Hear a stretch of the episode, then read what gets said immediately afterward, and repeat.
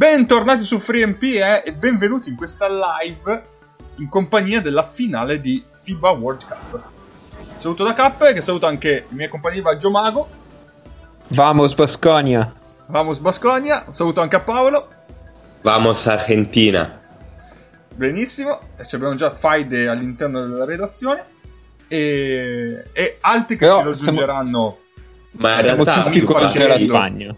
Ha più baschi l'Argentina in realtà. Esatto, esatto. Io...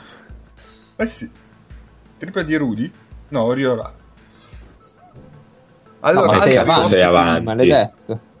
ci raggiungeranno cammin facendo. Eccola dall'angolo, de, questa la lasci. Ennio Sì. probabilmente ci, ci darà qualche news dal campo durante l'intervallo. E niente, ci gustiamo questa finale. Intanto facciamo qualche commento durante i tempi morti di questo mondiale che sta per concludersi. Ma intanto, dai, partiamo. pa- atteniamoci alla finale, almeno Sì. all'inizio. Direi. Sì, sì, sì.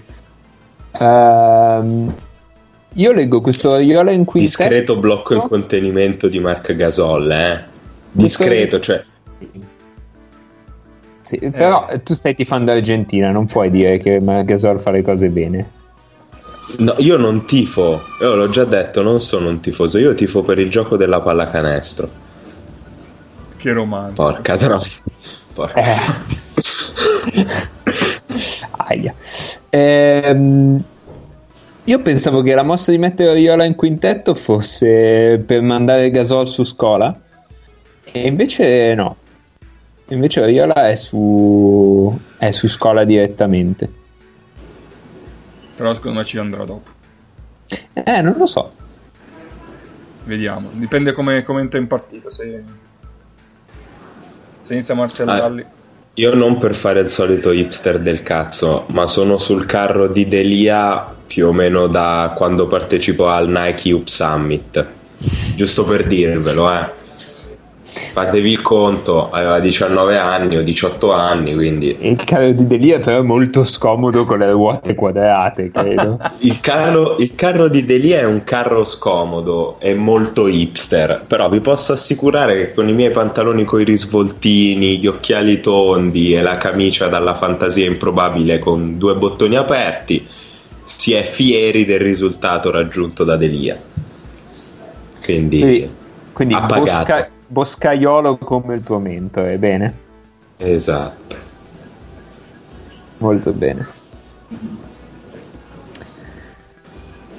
Eh, Ah, ehm, ricordiamo che potete interagire con noi tramite l'hashtag o tramite la chat eh, interna di Spreaker. Se volete dirci, commentarci, fate domande, cose così. o urlando molto forte se siete abbastanza vicini a uno Sì, di tipo, noi. Se in questo momento se urlate da- verso la mia finestra potete anche sentirvi voi all'interno del podcast stesso.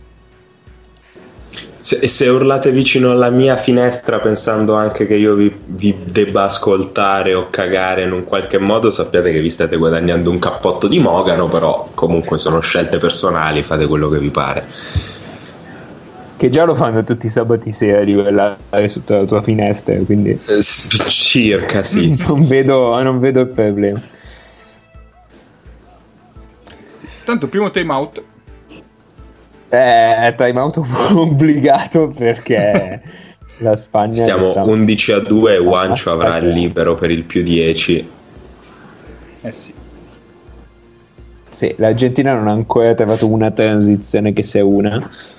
No, ma soprattutto mh, la Spagna sta attaccando in una maniera tale per cui di tutti questi aiuti siano che hanno sostanzialmente portato l'Argentina qui, che siano stunt, quindi aiuti da lato forte o, o, diciamo il più canonico aiuto di lato debole non sta riuscendo a fare perché il campo, nonostante ci siano sia Oriola che Marc Gasol, è, è ampissimo per la Spagna.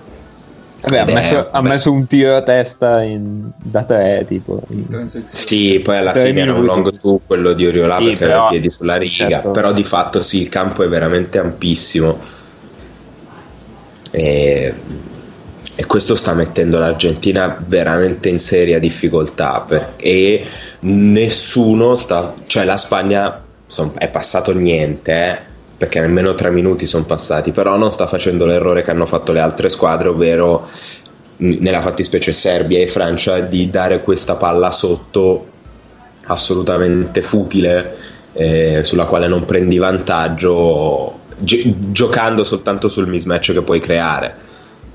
Perché poi dobbiamo sì, aprire l'argomento dello schifo che hanno fatto Serbia e Francia contro l'Argentina? No no dopo al massimo nell'intervallo cazzo. Bel triangolo aveva fatto la, l'Argentina sì. però anche qui Eh, per assurdo, Dio la Spagna sta andando in transizione contro l'Argentina. La Spagna sta andando in transizione contro l'Argentina e, e c'è veramente sto campo e poi enorme. Sta, sta segnando qualsiasi cosa, impedendo quindi la transizione agli altri. E, e quando l'Argentina non va in transizione, è una squadra insomma, diciamo limitata. Ecco. Men- meno, meno impressionante. E, e alla fine hanno Campazzo che crea dal nulla o un post basso di scuola. Fine. Cioè, tutti gli altri a difesa schierata non, non sono in grado di prendere un vantaggio neanche. Garino qua aveva giocato un buon uno contro uno, poi ha chiuso l'area, Wancio ci ha messo una mano. Al massimo, al massimo qualcuno dalla panchina, tipo la Pervittola, Brussino e e Vildosa, però oggettivamente la per Vittorio Berussino, soprattutto la per Vittorio, cioè io ho sentito parlare stra bene di la per Vittorio, ma secondo me se ce l'hai nella tua squadra lo insulti 50 volte nei primi, nei primi 10 minuti e poi esponenzialmente man mano che va avanti. Cioè. Oh, Oriola discreto impatto, eh? Sì. Ma anche qua dobbiamo aprire l'argomento quelli che non fa giocare Pesic che stanno avendo un impatto in questo mondiale. Mm, no, dai, perché... mi fai guardare la partita perché c'è la Spagna che sta veramente giocando bene, nonostante il mio non amore per la Spagna in generale, eh, fai fatica a non riconoscergli quanto stiano giocando bene, nonostante sappiamo ciclo finito, bla bla bla. Però lì dovrei entrare io nella parentesi quanta gente pensando di parlare di pallacanestro durante questi mondiali non ha parlato di pallacanestro parlando di qualunque squadra, specie l'Italia e diventerei molto volgare molto presto e ancora sono al primo amaro post prandiale quindi ecco, ecco Brussino solo il primo. Solo il primo amaro post prandiale peraltro amaro molto, molto meridionale e molto hipster anche questo. Perché figurati se io posso bere il commercialissimo amaro del capo no, si beve il caciuto che tipo lo beviamo in sei. Una transizione, una semi-transizione e due triple dell'Argentina la devi smettere, mi fai spoiler. esatto, devi vedere l'azione, contare fino a 8 e poi puoi parlare. Tra l'altro due triple di Brussino in due modi diversi, perché la prima l'ha fatta dal palleggio, questa cavalcando uno zipper. Sì. Eh, ma io l'avevo visto a Tenerife Brussino come muove i piedi e come mette a posto i piedi uscendo da un blocco e che poi l'ho visto nella finale contro la Virtus Bologna in cui ha giocato una partita orripilante. Apprezziamo l'antifurto su Virtus Bologna esatto. Senza di Nick. Così era il Virtus segnale, cos'è quello?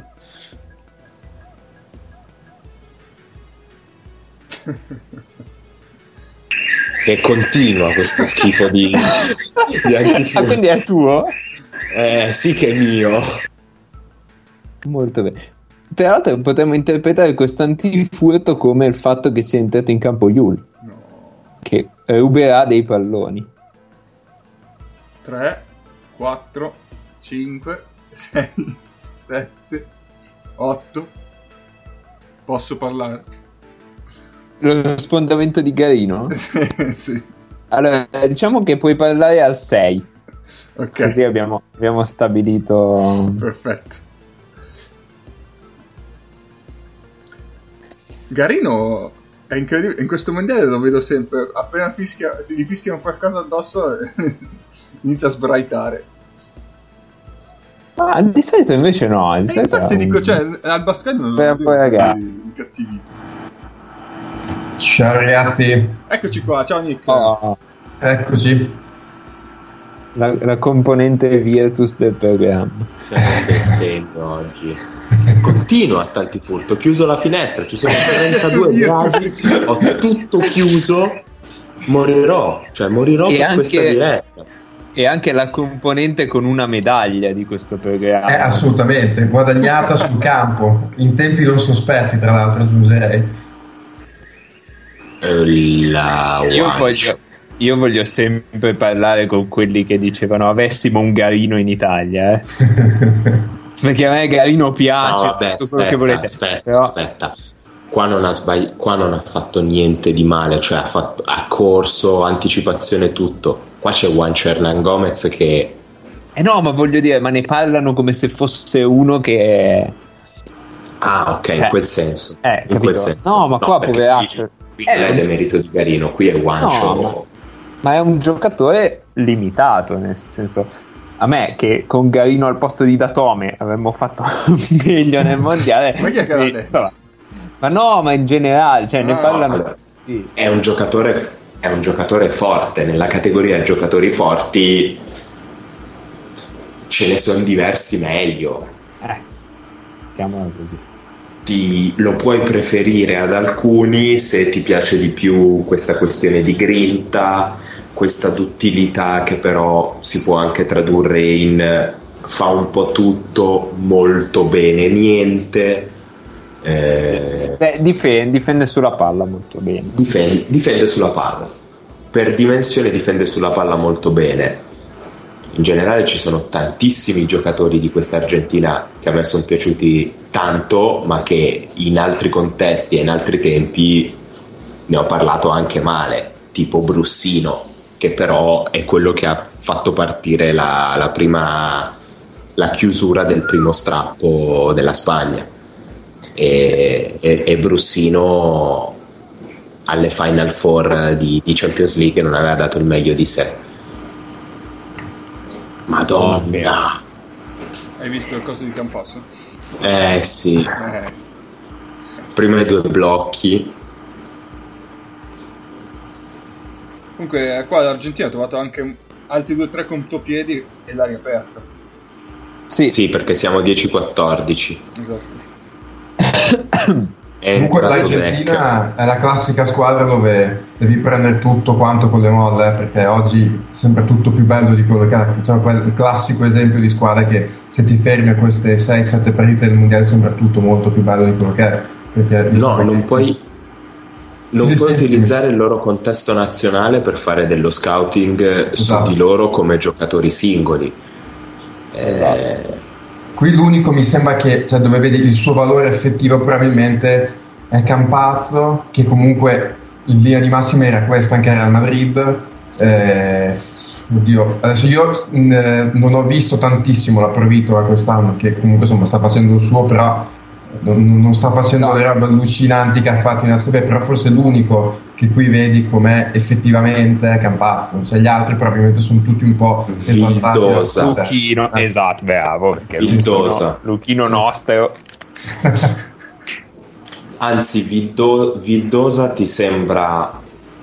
ti- cioè, l'unica cosa che mi viene da dire a Vildosa è che ti può sembrare leggerissimamente di più perché è il, è il secondo, Sì, perché cioè gioca con meno pressione, Sì, sì, sono d'accordo. Sì. con meno pressione anche fisica, di stress. Però gioca anche con meno minuti per entrare in ritmo. In cioè, partita. Sì. Ehm, Deck secondo me sta giocando un mondiale fuori da ogni senso perché Deck non è questo qua fidatevi cioè, Ribas. di- ditelo a Lazo che Deck è questo qua poi vediamo cosa succede No, ma in realtà Deck è questo qua. eh, qu- quanto sei disposto a tollerare? Cioè, che, che cazzo sta facendo adesso? Ma che No, posto stai sì. giocando? Il post basso che... No, però, però non ha questo impatto fisico in Eurolega Deck. Eh. Eh, ma non è colpa sua, è colpa degli altri. Eh no, certo, certo, certo, però... No, dico, il giocatore è questo qua. E quanto sei disposto a tollerare? Sì, sì, no, per, su quello ok. Però effettivamente mi ricordo, forse eri tu Mago che dicevi una delle ultime puntate della stagione, cioè io deck tutto l'anno, quando stava in campo al Real Madrid mi chiedevo se c'era o non c'era. Sì. E effettivamente... Sì, sì, eh, l'attacco a deck eh, a orologeria era mio, sì. Eh, cioè, effettivamente cioè, ci ho pensato anch'io guardando l'Argentina. È passato da essere un giocatore che effettivamente non ti accorgevi quasi che fosse in campo. Non so poi, appunto, se forse anche per quello che dice Paolo, cioè è chiaro che il livello attorno è diverso, quindi insomma ti metti un po' più in un angolino e cerchi più che altro di non far danni. Eh, però qui è un giocatore che si nota eh, fino adesso in positivo, mh, fino a sta partita.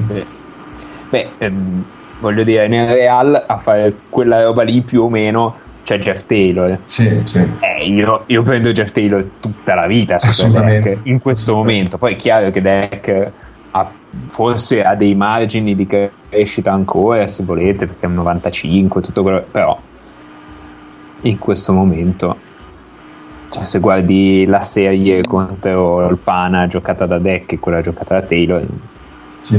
non inizia neanche a discutere. Ecco, il fatto che si vada in post basso da deck potrebbe essere un problema. eh. Eh sì. Cioè, ne ha lucrato un fallo o due, ma Sì. No, più che, altro, più che altro non è tanto l'attacco al singolo mismatch perché gli finisce addosso Ribas. Ribas, sì. Posso anche capirlo, è che eh, no- non, ci, non ci raccatta niente lui.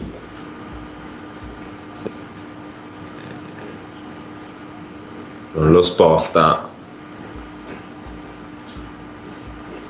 Sì, sì, sono d'accordo. Che poi Ribas è un difensore di post basso sottovalutato. Cioè, in È è, un- è lungo, un è giocatore lungo. sottovalutato. Sì, però. e in generale è un giocatore molto sottovalutato.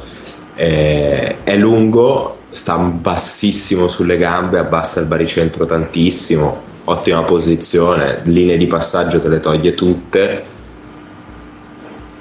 Con le braccia, essendo molto attivo con le braccia, guarda lì.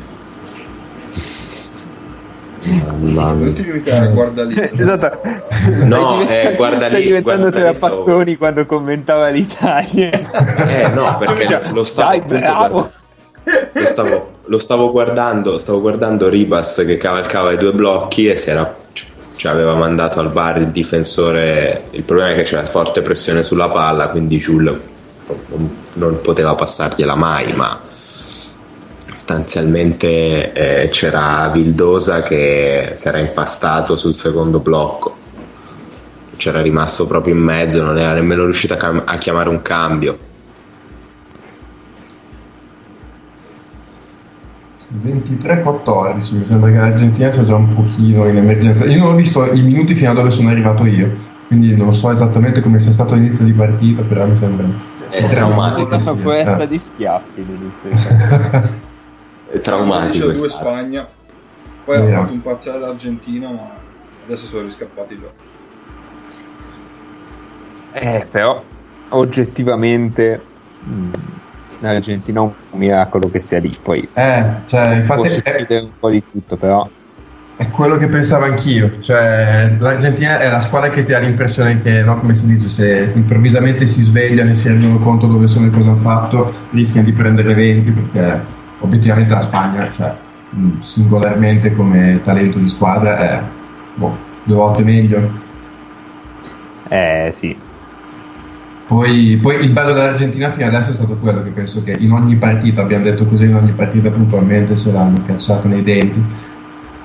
Sì, perché ehm, vabbè, questo è un ragionamento abbastanza generale sul mondiale. Sì. Secondo me si sta, si sta eh, sottovalutando in generale la componente difensiva di, di tutte le squadre. Perché le squadre che sono arrivate fin qua, anche se vuoi l'Australia, eccetera, difendono veramente forte sulla palla. E questa è una cosa di cui non, non si parla. Cioè, l'Argentina è qui perché, perché ha questa difesa asfissiante che cambia su qualsiasi cosa, che rischia su qualsiasi cosa e riesce ad avviare la transizione. Ora, dall'altro lato si può dire che questa difesa è stata attaccata veramente male sia dalla Serbia che soprattutto direi dalla Francia.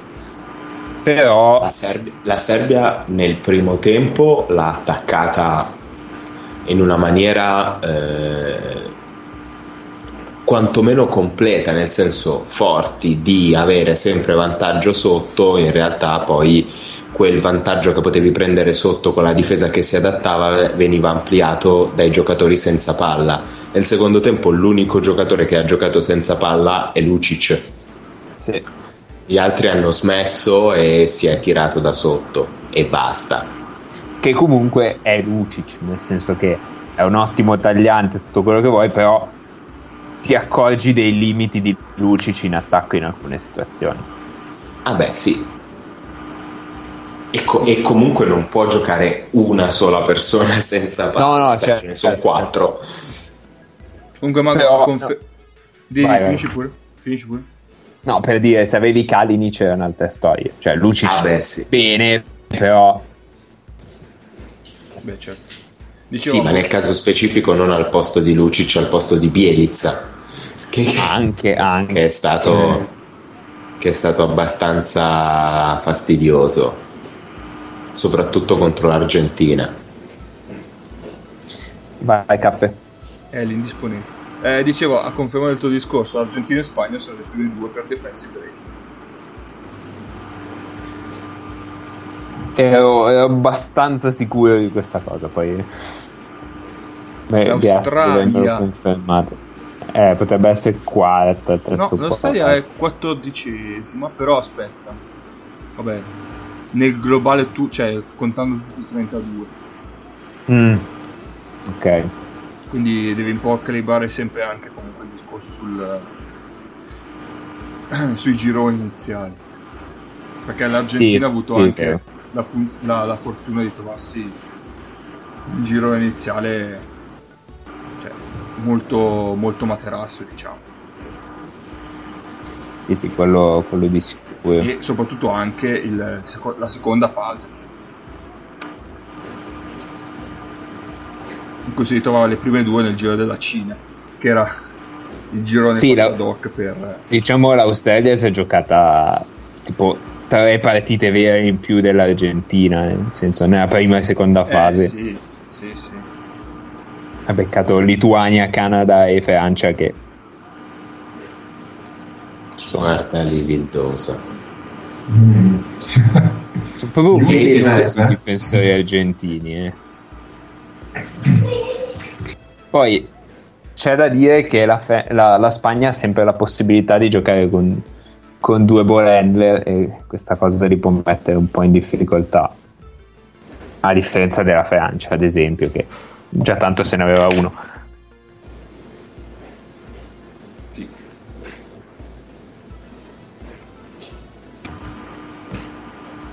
Tra l'altro sul discorso che facevi della, della difesa, faccio un, sì. due passi indietro. La partita dell'Italia...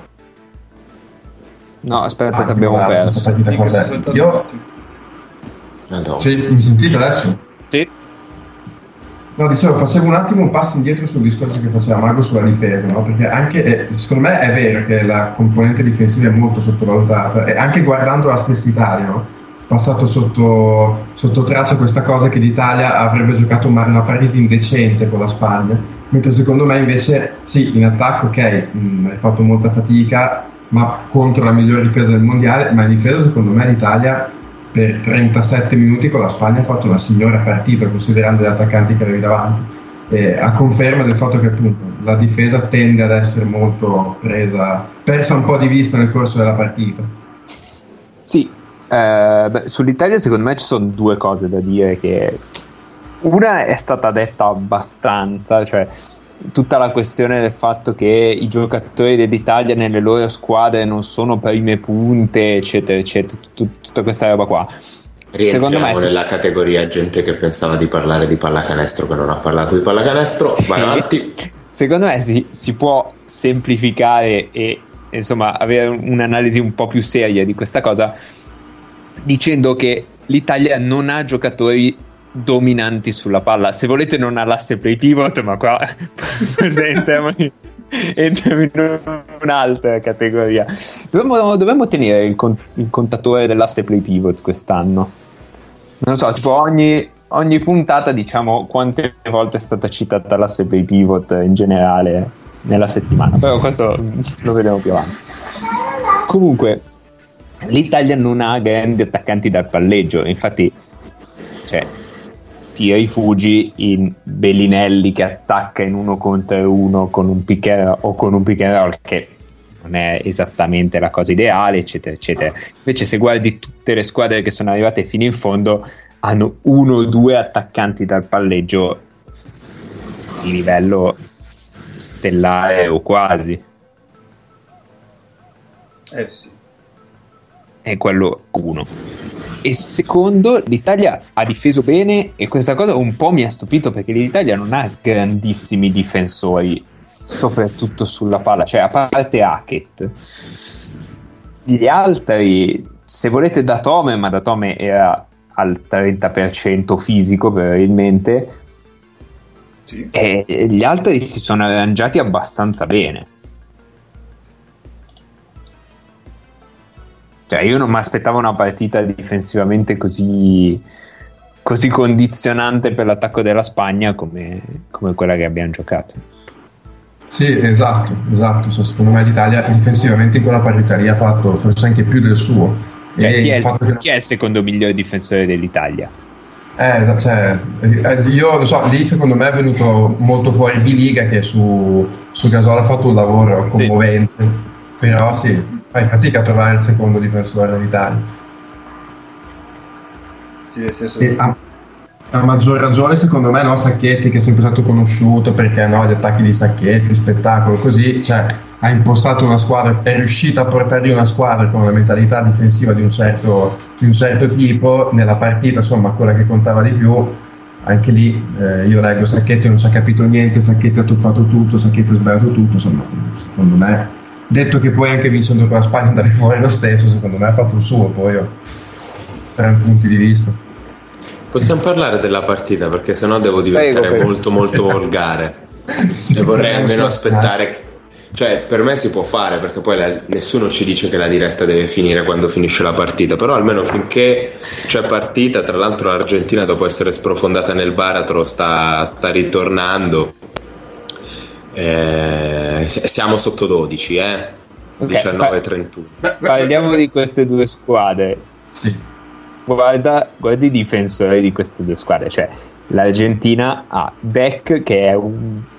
Cioè, dietro, davanti Grezza tutto quello che vuoi. Dietro è una palla di cannone con delle... non lo so, un incheggio fra una palla di cannone e un cubo di porfido.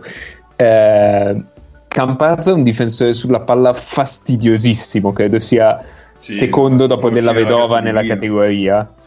O, o, insomma, giù di lì. Sì, sì. Vido è clamoroso sulla palla. Delli, Delli, peraltro, è grande beneficiario de, de, de, della dabbenaggine delle terne arbitrali che la FIBA ha proposto per ogni partita perché è Faceva più falli di Pasek. Contro, contro l'incompetenza, cioè in un contesto di incompetenza, gli stronzi regnano e Delli è un meraviglioso eh, stronzo perché eh, fa sempre fallo. Cioè, è sempre fallo, è sempre lui che inizia i contatti. E... Poi non è nemmeno vero che sia solo cuore, voglia, non ci sia talento. Queste sono minchiate eh, molto retoriche perché vi posso assicurare che per difendere lontano dalla palla per come difende della vedova devi essere estremamente bravo a capire ad avere percezione del mondo che ti circonda se no non lo puoi fare ha, ha preso un, uh, uno sfondamento da no, non uno sfondamento comunque un fallo in attacco da eh, Fournier difendendo in una situazione di doppia uscita in cui aveva visto dove l'uomo con la palla voleva fare uscire Fournier, quindi conce- lui si era messo a difendere per concedergli l'altro blocco, allora Fournier era forzato. Sì, cuore, tutto quello che vuoi, devi essere bravo. Sì, sì. Eh sì. Questa roba del cuore, il cuore, andate a fare in culo. Voi e il cuore. Eh, ma il lavoro difensivo, lo dicevo io nell'ultima puntata. Per molti è basta avere le voglie. Eh sì, anch'io sono andato a un clinic in cui il relatore, che sarebbe un allenatore nazionale, diceva che fosse importantissimo il cuore. Per fortuna il relatore dopo allo stesso clinic, che è un altro allenatore coi controcoglioni, ha detto no, guarda, no, non solo. Sì, serve Anche il cuore no. perché ti serve un buon respiro.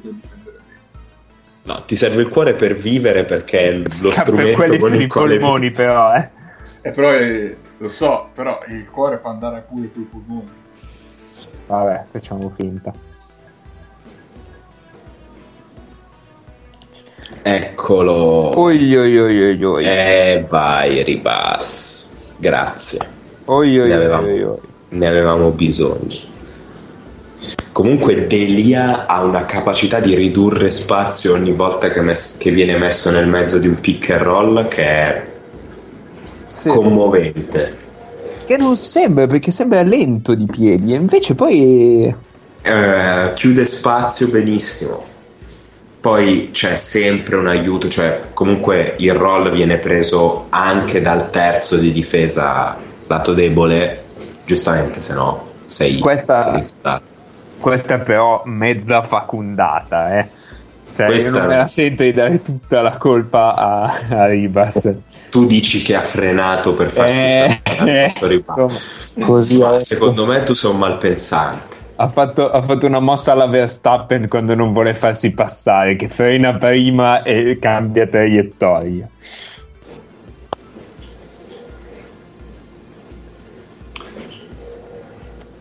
E, no, invece dall'altro lato la Spagna ha, cioè i tre, i tre esterni della Spagna, i tre handler della Spagna sono tre difensori a loro volta notevoli, cioè Rubio, Yul e, e Ribas sono tre difensori della Madonna che, che l'Italia non ha, quindi anche da quel punto C'è di vista... soltanto un non difensore.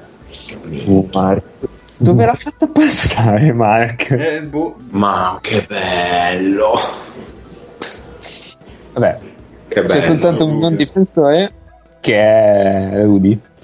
Che è Rudy, però Rudy tutte le non volte. scemo. Rudy non è scemo, cioè è, è tanto intelligente quanto stronzo, Esatto. quindi è veramente intelligente. Sì. È veramente intelligente ed è veramente forte nonostante stiamo giungendo al viale del tramonto. Anche se in questo mondiale, dopo un inizio a rallentatore nella fase finale, il Dopo l'ha che, fatto. io, dopo che io ho detto che non era più da questi livelli, credo. Esatto.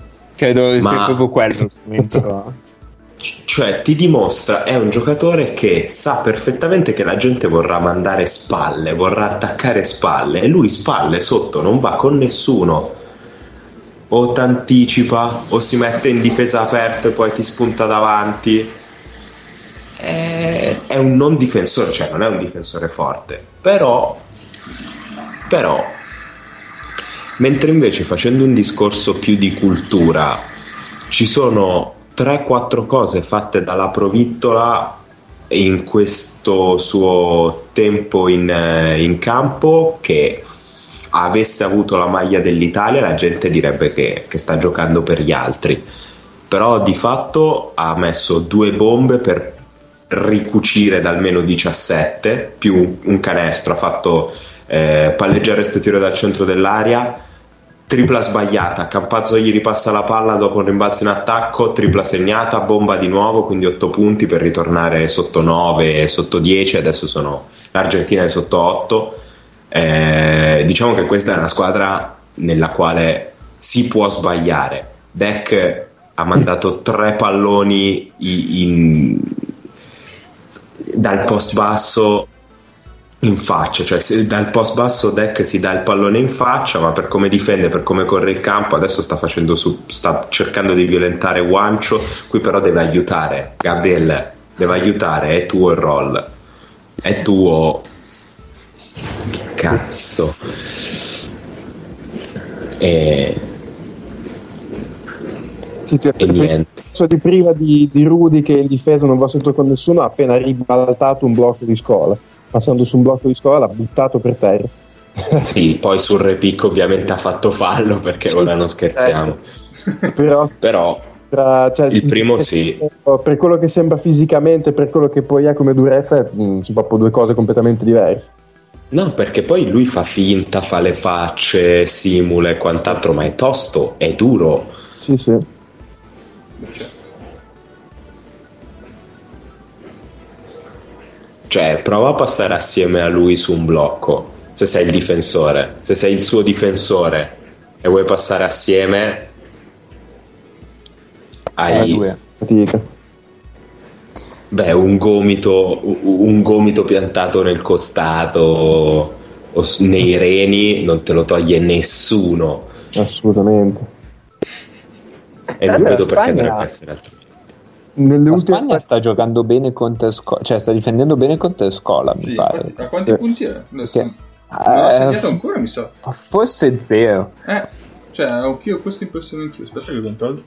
Non lo hanno neanche troppo coinvolto in dei pick and roll, eh, però... Ecco, Io vediamo. voglio Ariola. fondare il club di apprezzamento della difesa sui pick and roll di Delia. Scolla 0, Del- sì. Delia a Murcia? Adesso dove è finito? È ancora a Murcia. No. No, no, dai. qua hanno aperto una, un'autostrada Non ha eh, Delia qua non ha rispettato i piedi di Campasso, che non ha difeso. Però ha sbagliato lo spazio da difendere perché non ha rispettato i piedi di Campasso. È andata bene qua Sì. Qua è andata veramente di lusso. da caso. Ah no, Delia Ah, mi altra dicono roba. free agent, eh? Attenzione. Altra roba assolutamente rilevante, io amo i tatuaggi di Hernan Gomez. Guancio. sì. Cioè, secondo me ne ha, ne ha un paio che sono veramente stupendi. Guancio che dentro sta squadra è, è di dire fondamentale poco, eh. fa tutte quelle. È, è dappertutto, lo vedi dappertutto in questa squadra. Eh, diciamo che è, è bravino a giocare a pallacanestro, Guancio. Quest'anno, mh, seguendo insomma per passione mia Denver NBA, mi è dispiaciuto praticamente non vederlo giocare quest'anno perché è stato praticamente fuori dalle rotazioni tutto l'anno, anche perché abbia avuto dei problemi lui, però secondo me è uno che di là ci può stare perché è un- uno di quei giocatori che ti dà un po' di tutto, è proprio un bel giocatore. Poi, vabbè, e poi io ho, un pro- ho solo un problema se ritornasse di qua, che tanto andrebbe a giocare o al Real Madrid o al Barcellona. E beh, Eh, al sesto. no, vabbè, ma, ma di qua non, non ha senso. Facundo, Facundo. Ma- Eh, ma di qua non ha senso, Guancio, cioè è, è troppo super. Rubio se pareggia però. Se anche mai dovesse, dar- dovesse darla su Denver, c'è qualcuno che lo prende lo trova. Secondo me non, non lo fanno tornare di qua un'altra Sì. gliela danno. E qua secondo me seconda facundata. Que- dici, ma secondo me il- l'ha Ma- colpito, l'ha colpito vero. Qua Sei prevenuto, cioè, sei veramente prevenuto nei confronti di Campazzo, un giocatore così corretto, così, così pulito. Non- io, brutto gesto, brutto no, io, gesto. fa- io a Facundo voglio molto bene, soprattutto da quando ha mandato completamente fuori di testa Calates nella serie. cioè, cioè Calates che gli voleva sparare. E, e lo faceva così, cioè buttandoglisi addosso, poi buttandosi fuori, poi tutte queste robe qua. Io non so come, come funzioni al Real, come fanno gli allenamenti, però immagino che ci siano degli allenamenti che fanno con gli aggregati under, Io vorrei veramente fare un'intervista a Matteo Spagnolo per chiedergli com'è difendere in allenamento contro Campazzo. Madonna. Secondo me potrebbe essere una di quelle esperienze, se sei un under aggregato, una di quelle esperienze da tipo sindrome del Vietnam. È possibile, sì. Sì, sì, non esci. Perché sarà tipo uno stupro del branco perché c'è, ci sono gli altri no, che, che, non dicono niente, che anzi sono, sono, favorevoli alla cosa, e tu che vieni malmenato nel corpo e nello spirito. Ti stai uccidendo intanto. Infa- esatto, perché sei in mezzo a una rissa? No, non sto uccidendo nessuno, è... e mi allungavo poco. verso il freezer per prendere la, l'amaro. Senza neanche alzarsi. Stai scherzando, vero? certo. Va bene, siamo giunti all'intervallo, quindi ne approfitteremo. Sarsi. Se volete, vi ricordiamo come appena twittato anche Marco. Se volete farci domande, c'è la chat di Spreaker oppure l'hashtag Free and Live. Ah, giusto. Ma tu la stai controllando sta roba qua? Non è che certo, funziona certo, come. Ce l'ho qua di fronte, sì, sì. Come l'altra live che avete fatto quando io non c'ero, che tu hai detto sì, sì, fate domande, però poi non era certo che, eh, Una ce l'avevano fatta e non l'avevi cagata di pezza. Ma no, ma no, l'altra eh. volta abbiamo fatto. Mm. No, adesso perché non c'era lui deve dire che tutto andava male. Sì. Avete insultato tutto ciò che amo. Questo è un po' eccessivo. Non è vero, la birra Messina non l'abbiamo insultata, quindi... Voglio vedere. quindi stai molto tranquillo. Ehm... per gli interessati al Paolo Tracker, probabilmente stasera da solo me ne andrò in un posto messinese. No, da solo, con un mio amico me ne andrò in un posto messinese in Brera a Milano. sì. Per bere, eh. Ma ci mancherebbe.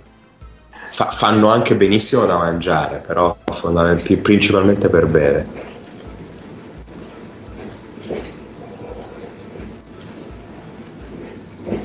Chiamatemi. Ma perché Ennio? Ma eh, aggiungi. Vabbè, Ennio ah, che ci manda dei messaggi. Ha una bomba di mercato a dirci. Miau. Stavo per farla io. Buonasera. Vabbè, Buonasera, sto cazzo. Io ho finito di pranzare 20 minuti fa. Senti, ah, io domani ho, ho, una giornata di 30 ore, quindi non mi rompere i coglioni sulla, sulla differenza tra buonasera e buongiorno, ok? Finalmente ti sento cattivo, ce l'ho fatta, mi ci sono voluti 8 mesi, ma ce l'ho fatta. Bene. Trovato un successore di Paolo, è ufficiale. Se, senza citare guardie italiane, peraltro. Eh? È questo. E Paolo muore, nella, nella seconda stagione è questo. esatto. Ma poi ritorno e sono cazzi vostri. Come adulto. Al terzo giorno? No, non al terzo. no, al terzo mese. Sta tre mesi in spiaggia da morto.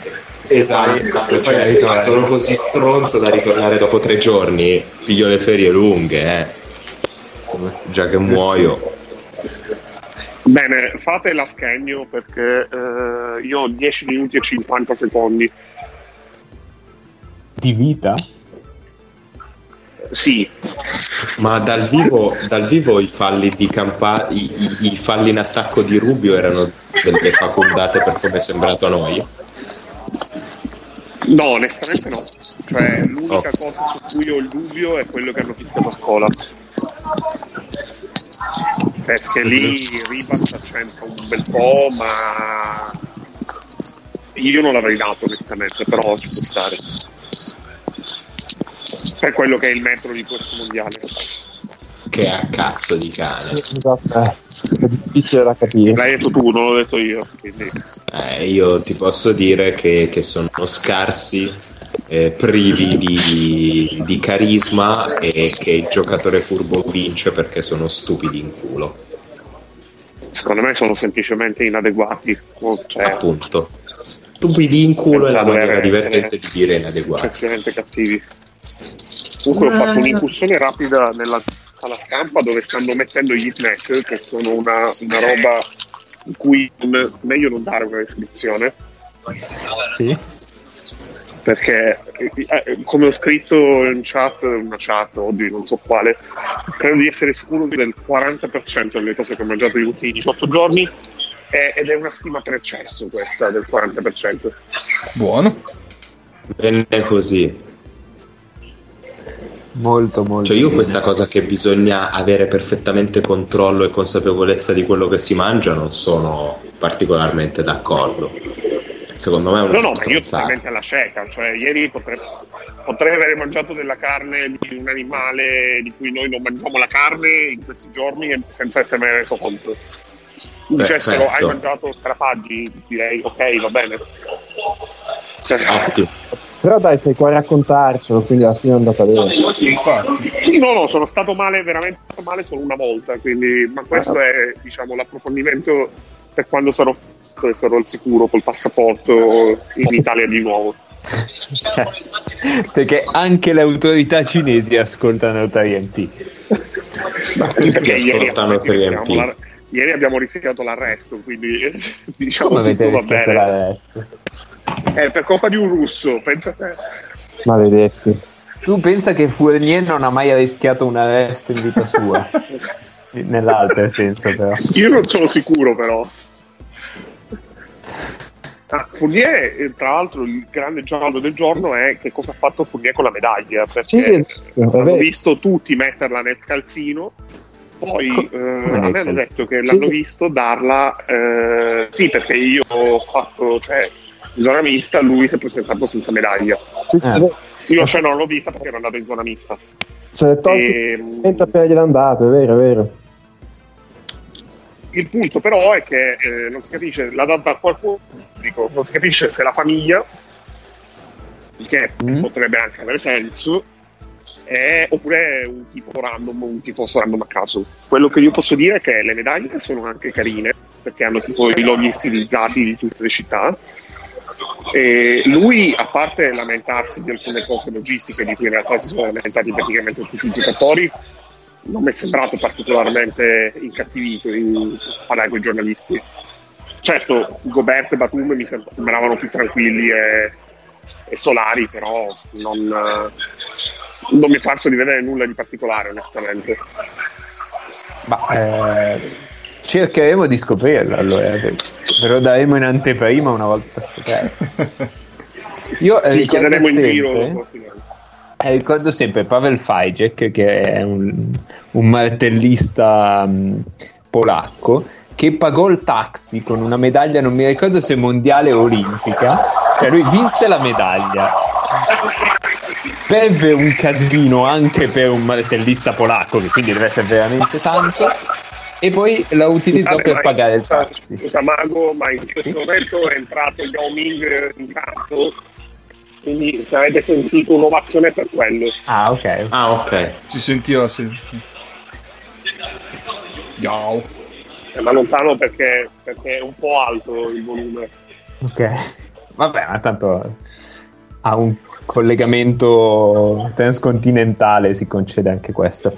Ehm, per la partita che ci dici? Livello fisico più alto, più basso rispetto alle partite... Guarda, allora, io alla aspettavo che la semifinale. Spagna partisse così. Io mi aspettavo che la Spagna partisse così, onestamente, perché se c'è una cosa che l'Argentina non ha mai testato veramente, a parte forse quel fatto con la Russia, ma l'atteggiamento era diverso, è stato che ehm, una partenza a inseguire.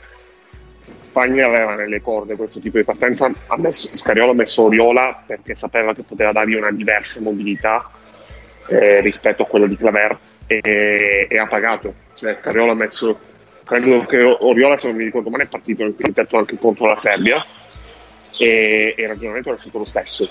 E, mm, mi ha fatto piacere vedere che comunque l'Argentina avesse la, la prontezza di riflessi di rimontare un vantaggio che non era scontato, perché comunque è una situazione che loro non hanno mai visto in tutto il torneo. Secondo me stare eh, in partita, perché comunque la partita non è chiusa ancora, senza aver avuto nulla, ma letteralmente nulla da scuola, non è male per l'Argentina. Però eh, è comunque un contesto che è, diciamo, la Spagna più familiare in questa situazione, anche a questo livello, a questo tipo di partite. Cioè, potrebbe finire Sì. anche come la finale Sì, di sì. 13 anni fa, ecco. Eh, dico solo che non hanno avuto nulla da scuola perché secondo me non riescono ad andarci da scuola. C'è questo problema. Esatto. Cioè, No, no, non hanno trovato il perché modo scuola- per andare da scuola.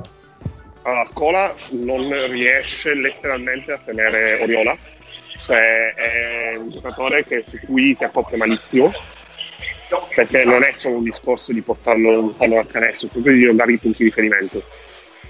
Eh, quindi cos- lo costringe a spendere quelle energie fisiche di più che ovviamente gli fanno perdere molto di più il minutaggio. Infatti, non a caso i minuti migliori dell'Argentina sono stati con il campo deck da 4. Ehm, cioè, onestamente, mh, possibile correttivo che possono fare adesso in questo intervallo è quello di insistere ancora di nelle cure di passaggio, perché su questo comunque la Spagna è attaccabile, la Spagna è una squadra che attacca in maniera molto statica, a parte quando a Rubio a Lul è data un po' la licenza di, crea- di creare, e in questa situazione comunque tu puoi eh, difendere più forte sulle linee di passaggio e poi comunque ricavare qualcosa. Infatti hanno comunque provato a fare una cosa del genere. Sono abbastanza, sono abbastanza d'accordo. E Poi c'è tanta bella gente. C'è Derrick Rose, non ho capito perché. vabbè, poveraccio, cioè adesso non è che perché Pubblicizzare il libro, poi veramente sta scortesia. Che cazzo, Che ri- che ri-. No, è un evento Nike, lui è Adidas, cioè questa, la mia scortesia è una scortesia a livello di associazione marketing di idee. Eh, si vuole sia- anche godere una finale. Sì, sì, ma infatti è bello vedere quello che secondo Robin che ho detto su Twitter è un quintetto che poteva anche vincere due partite a questo mondiale. E per quattro quinti sono giocatori che non giocano più. Derrick Rose è quello che gioca ancora così nessuno può dirmi che sono scortese. Ok, eh, no, infatti mi, stavo chiedendo. Eh, Parker, Ginobili, Sì, sì, sì. Bryant e, e Bosch. A Parker si è ritirato, sì. Sì, sì sì sì, Quest'estate. ha smesso Eh, quest'anno vabbè, che me lo sono perso. doveva venire a giocare l'Eurolega, ma evidentemente ha lasciato lascerà libera licenza Ha detto a Edwin o con Cagnetis o mi Esatto, bravo, quello io volevo dire. Bravissimo. Non voleva fare il cambio di Calnietis. Oh, No, no, no, no, Eh, no, eh, perché eh, siccome se n'è andato, siccome se n'è andato dalla Svel, penso che fosse il contrario, cioè lui avrebbe giocato solo ed esclusivamente se gli avessero fatto fare il cambio di Cagnetis. Cagnetis però non l'hanno tenuto, sicché. Ah, ecco. Sì, sì, sì, ci sta. ci sta. Ciao Andrea, eh, ecco il nostro primo ospite. Ciao a tutti. Ma Sì, no, ero in sottofondo un po', però giustamente stavo ascoltando le cose interessanti di Ennio, anche perché non ho avuto modo ancora di vedere la partita. e Sto accendendo ora Sky Go. ehm, Ennio, tu per, per quanto ti abbiamo ancora? Eh, un minuto, quindi fate una raffica tipo di Marzio. Un minuto secco. Eh, allora, Marc Gasol a Biella, è vero o falso? Allora, posso dirvi che ho votato eh, per il primo quintetto. Vai, Eh, vai. io non so che domande farti. Posso dirvi che penso di cambiare. Allora, dobbiamo mettere due guardie e tre ali barra Chancery. Io ho Sì, votato come guardie Satoransky e Rubio. Sì. Come ali ho votato Ingles, eh, Scola e Gasol, nemici Scola. Mm. E arma di cuore ho votato Bogdanovic, ma volevo dare un riconoscimento comunque a Satoransky. E infatti non ti devi preoccupare di quello che farà la polizia cinese, ma appena torni sul suolo italico io t'ammazzo. Come ti permetti? Eh, la Repubblica Ceca è veramente, è veramente scarsa, cioè veramente, a parte Sovranski è veramente scarsa. Sì, ma a me E coglioni, quello è Bogdan. Bogdanovic è, al palazzo, Bogdanovic è al palazzo, quindi probabilmente eh, verrà premiato. Ecco. Questo non significa che tu ti possa permettere di non votare Bogdanovic. Cioè, io veramente No, lo so. voto. Vedi di passarti una mano sulla coscienza, non per il povero Thomas Satoransky che leggerete le mie motivazioni, leggerete le mie motivazioni sull'ultimo uomo domani. Va bene. vai a fare in culo. Allora, se fate, se fate diretta anche poco dopo la partita, magari vi faccio qualche, qualche cosa in diretta a zona mista, non lo so. Vai a lavorare, qualcosa. Va, lavora. va bene, vediamo se, se ci E siamo Cina. scrivici e... Allora, qua ti aspetta la morsa. Cioè, ma si può non votare Bogdanovic? Ma, ma come si fa? Intanto, scusate, attenzione, breaking, eh, Luchino in quintetto. Ha fatto giocare tre minuti nel primo- nei primi due quarti e adesso lo mettiamo in quintetto, giusto? Subito? No, invece a me è saltato un attimino la connessione su Margasol e Biella.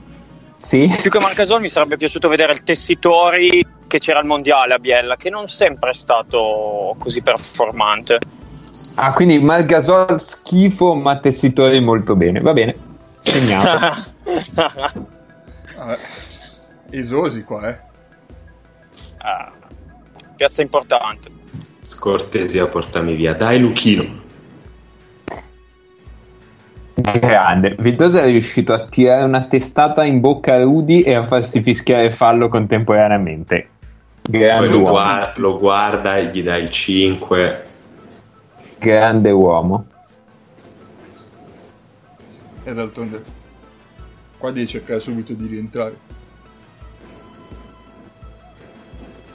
E prendendo a testate Rudy si rientra meglio.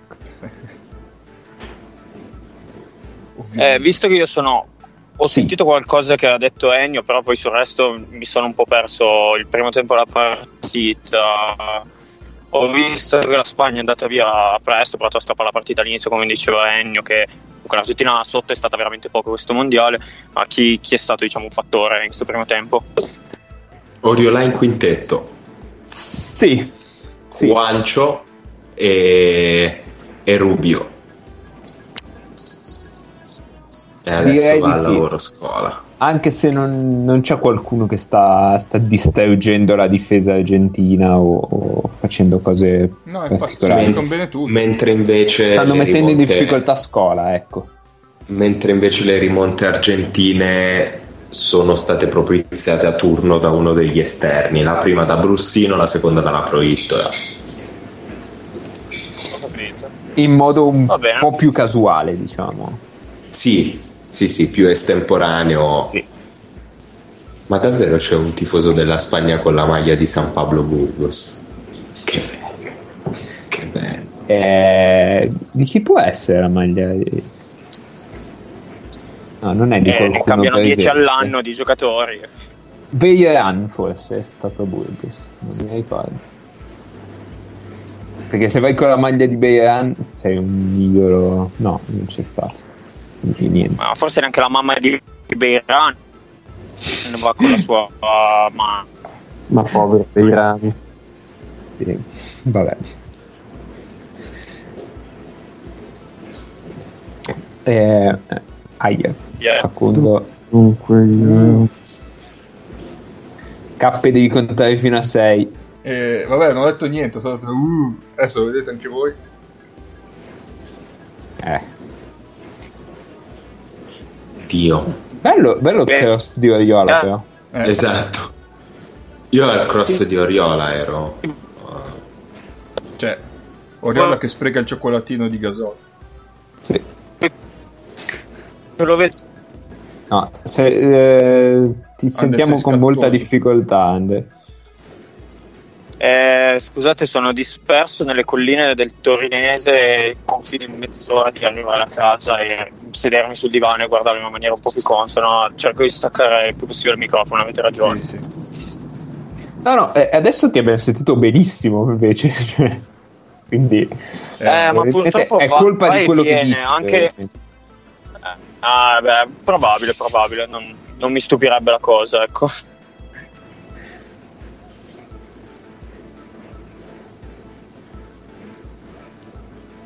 Ma Luis, ma come pretendi? Cioè, Sì, diciamo che Scola è un po' in difficoltà, ma cioè, adesso io non vorrei dire, ma forse a- attaccarlo senza dare la palla in post basso a Gobert cioè, può essere un modo intelligente di attaccare, di attaccare Scola, no, perché cioè, ci sono stati dei momenti della partita contro la Francia, adesso l'argomento lo apriamo, Paolo non me ne frega un cazzo. no, vabbè, ci sta. perché cioè, ci sono stati dei momenti in cui Scola mancava Gobert e gli davano palla in post basso e poi tutti fermi e fai tu insomma non è esattamente così e altri momenti in cui Scola mancava Batum e Batum stava completamente fermo in angolo e non vedeva neanche la palla non si muoveva non- insomma la Francia secondo me ha buttato via una grande occasione Gobert l'hanno servito dinamicamente una volta in tutta la partita. sì verso la Io- fine io che ha fatto tipo canestro e fallo Io sta roba che, che- che debbano giocare in post queste situazioni qua ai lunghi mi manda veramente ai matti. Cioè, secondo me è una stronzata clamorosa eh, da un punto di vista di caratteristiche dei giocatori, perché se da un lato è vero che è una zona di incredibile vantaggio per l'attacco, dall'altro è vero che è tipo una delle zone di campo sulla quale è più facile aiutare in assoluto. Sì.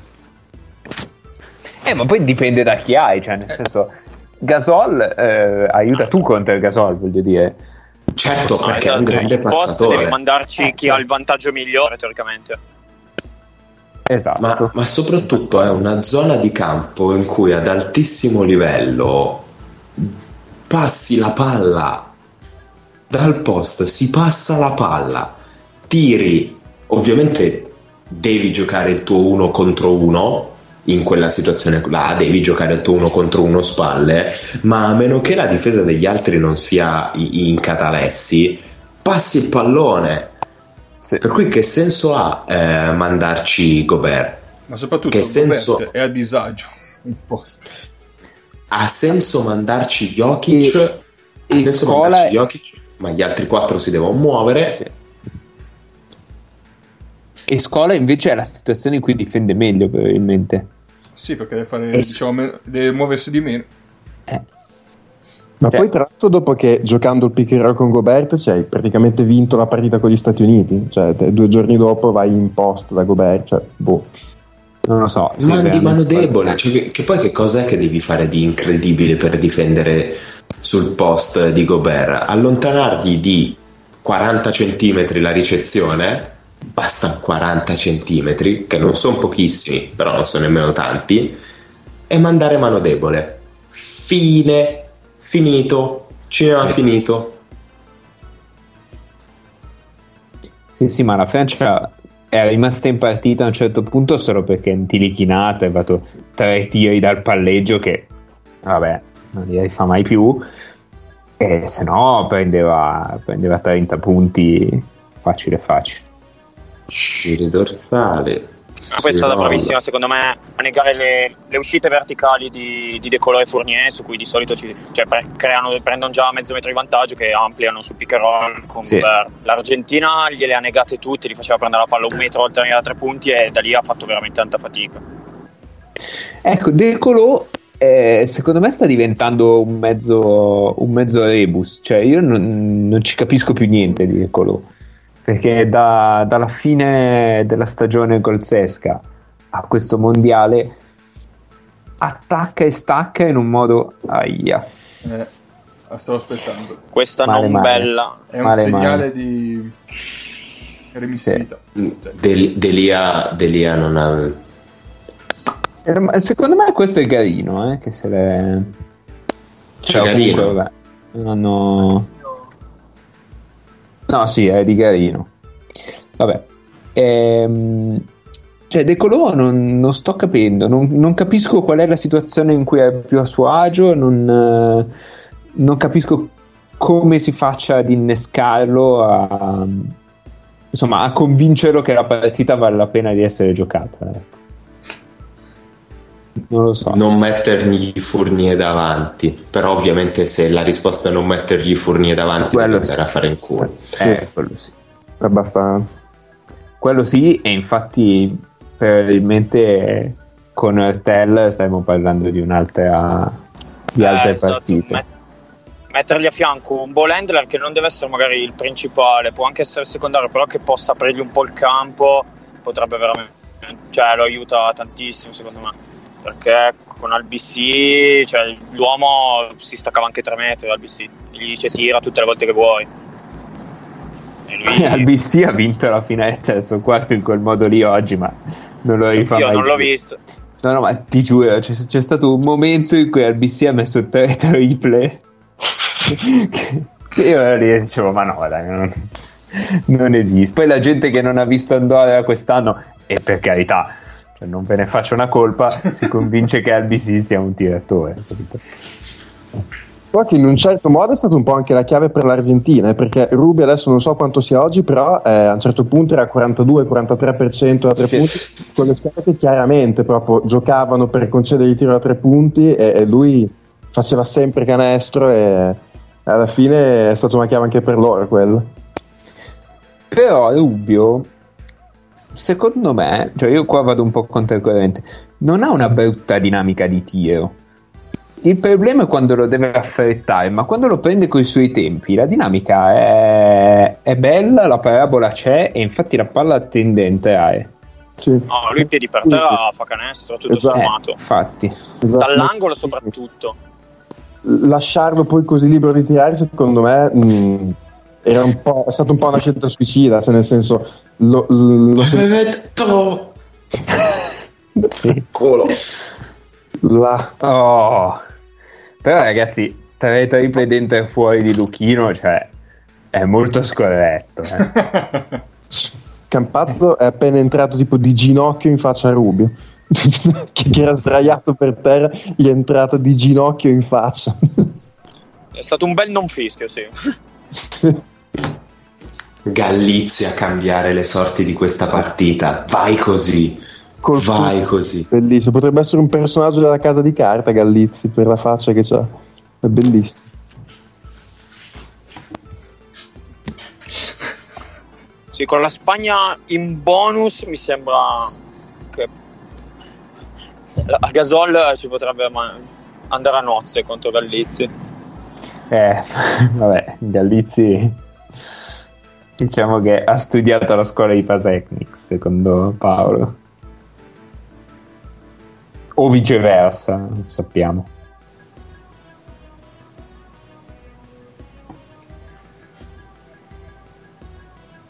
Comunque, per quello che dicevi tu, Nick, secondo me è stata sì la chiave, la chiave contro l'Australia, quel tiro di Rubio. Perché, perché veramente l'Australia si occupava di difendere su tutto il resto dicendo che cioè lasciando un po' il tiro. E invece e soprattutto anche dal palleggio Bogut eh, chiaramente sul pick and roll è praticamente una salma e, e, quindi stava dentro e questo concedeva, concedeva spazio al tiro di Rubio che, che li ha abbastanza massacrati. Sì sì.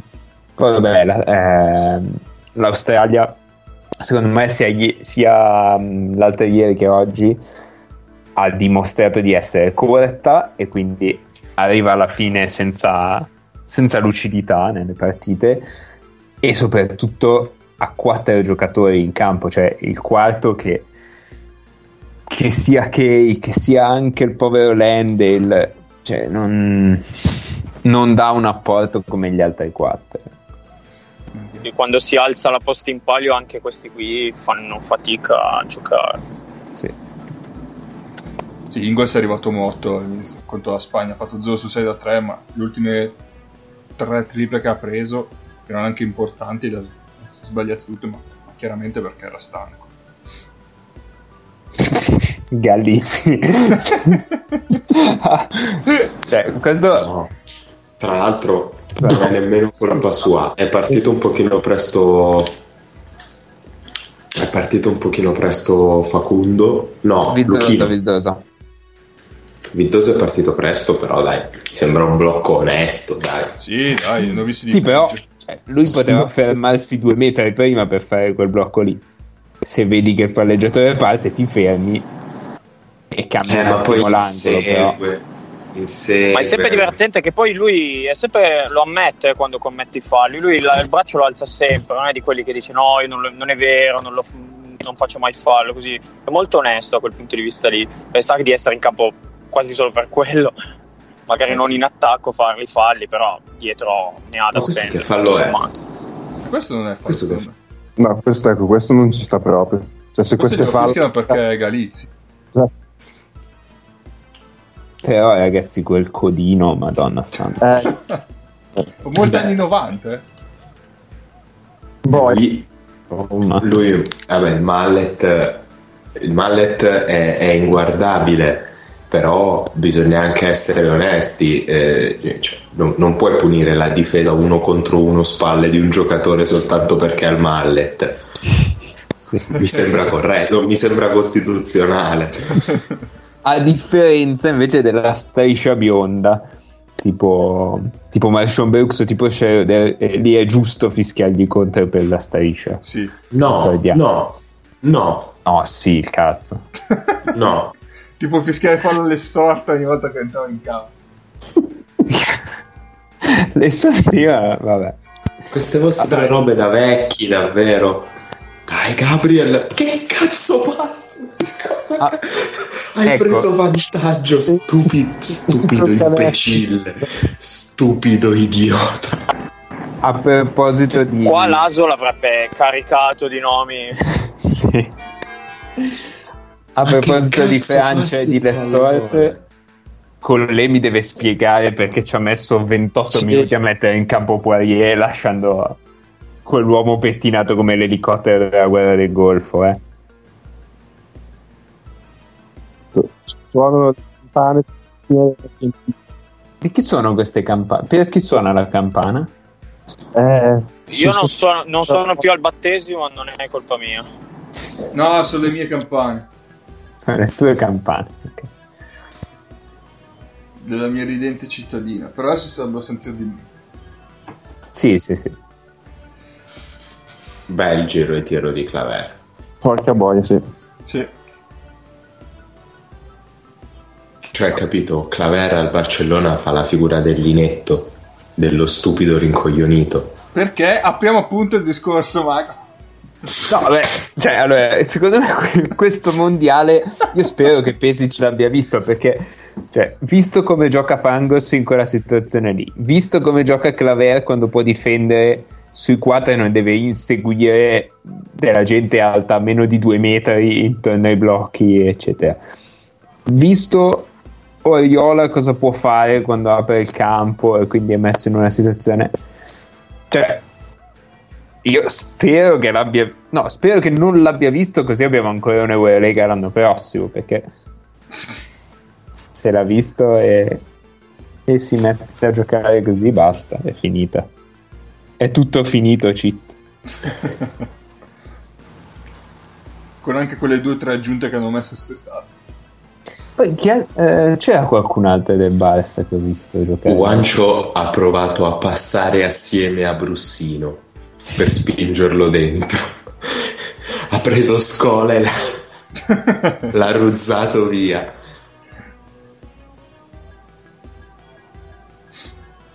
Sono i primi, i primi punti di scuola.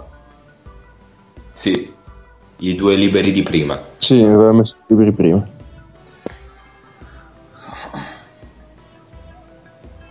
Scuola che tra l'altro avevo visto su Twitter avevano postato sta cosa che si allenava nella sua casa tipo da 3-4 mesi con tre trainer privati per prepararsi al mondiale e la casa in mezzo alla pampa, una roba meravigliosa. Che bello. Ecco, c'è questo fatto qua. A me la gente che parla solo di robe retoriche, bla bla bla, mi dà al cazzo perché poi mi rendo conto che io, dall'alto della mia altissima superbia e misantropia, per colpa di questi stronzi non riesco a godermi le, le storie belle, vere. Non, non, ce la faccio perché dico, eh, vedi, è retorico di qui, di là, che schifo. Mentre invece è una roba fighissima, cioè, è, è, mo- e ti dà l'idea effettiva di quanto possano tenere a, alla nazionale i giocatori argentini, considerato che immagino che nel caso di Scola ci sia una fortissima componente di l'ultimo che è rimasto, perché è l'ultimo della, eh, della generazione sì. dorata. Per cui immagino che anche quello possa avere un peso. Beh, è l'ultimo, ricordiamo, grazie ai forni che hanno tentato di eliminare in ogni modo Delfino, perché sennò sarebbero in due. Abbiamo una domanda, ragazzi. Eh, c'è Luca, Beh, c'è Luca che amici. Ma Luca Guaglia ci scrive: Ma sto Matt a medaglia? Nick, ne riceverai un pezzo? Sì, sì, assolutamente. Mi manda, mi manda, dei buoni passo alla Cina per comprare eh, cibi cinesi. No, non avete, non avete, capito un cazzo. Amat Baye è Darth, è, è Darth Maul, è, il nostro Nick è, è Palpatine. Funziona in questo modo. Povero, le ultime partite mi facevano un po' tenerezza perché, cioè, adesso al di là degli scherzi, lui nella sua, diciamo, non particolare lucidità cestistica, secondo me ha fatto un mondiale onesto, nel senso se lui si è reso conto che era in un contesto più grande di lui, si è messo a disposizione, ha pure avuto la giornata dove ha visto la Madonna contro la, la Germania e di fatto non dico che gli ha vinto una partita, però... Beh, però cioè, si è indirizzato quella. Senza, senza quei punti. Eh, esatto. Beh, il solco all'inizio gliel'aveva scavato ampiamente lui. Esatto. E, cioè, lui si è messo lì, cioè, giustamente ha detto oh, con sta gente attorno, io faccio il mio, cioè, mh, ha, ha, cercato di non fare dei danni, poi tra l'altro ha chiuso con delle percentuali di tiro che assolutamente folli, tipo c'ha il, boh, mi pare 60% da tre punti, c'ha 17 su 28 al tiro, guardavo l'altro giorno, cioè, ha, ha, finito con delle percentuali assurde, insomma, lui si è messo lì, ha fatto il suo senza far danni, dai, insomma, alla fine è anche guadagnata sta medaglia, insomma, considerando che stava in un contesto più grande di lui, non ha fatto dei danni, dai, poverone. No, è stato bravo, dai. Nel suo è stato bravo. Questo è il canestro cioè, buono. Ha fatto, no, non ha, è vero.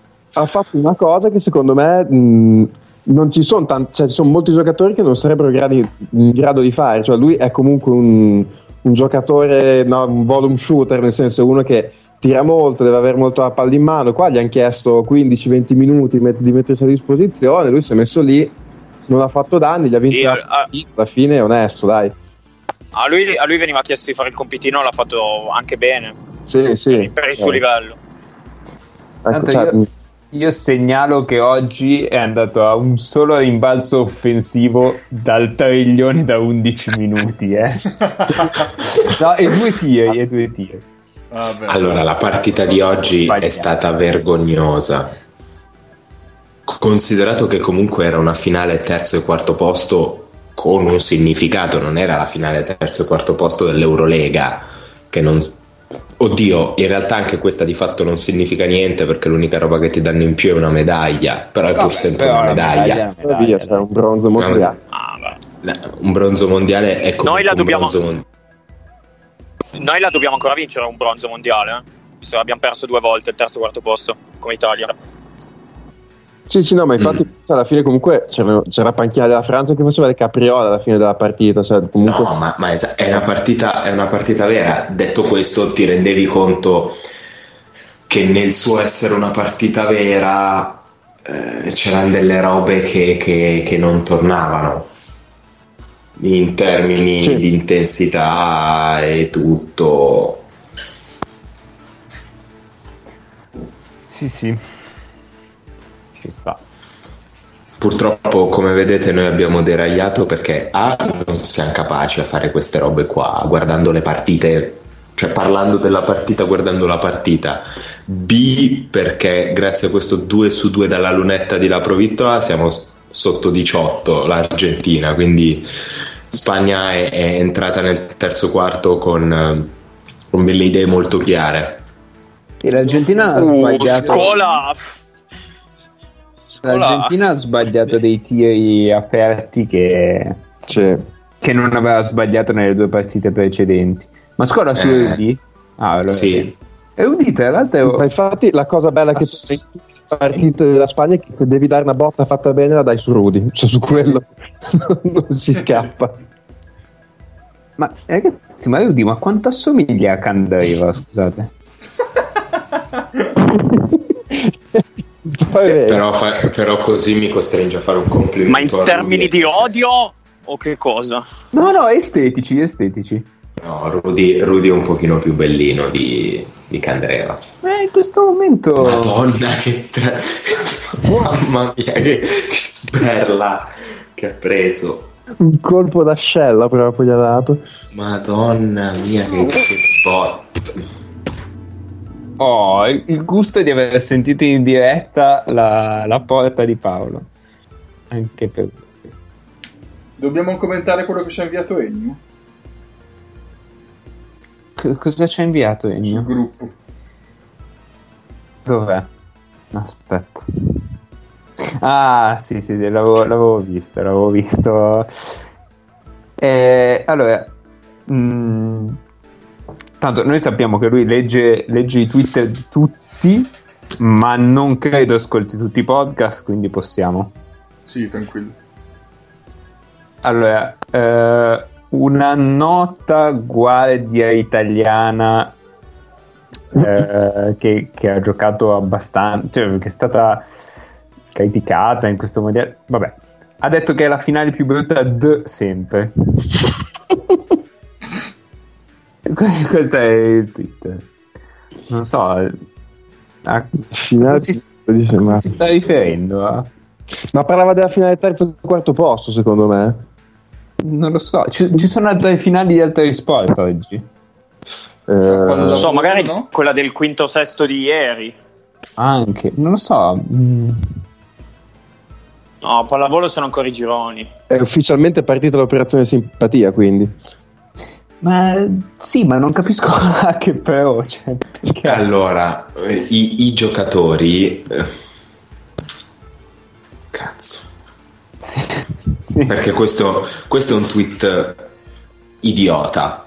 Partiamo dal presupposto... Cioè, questa è una cattiva mossa.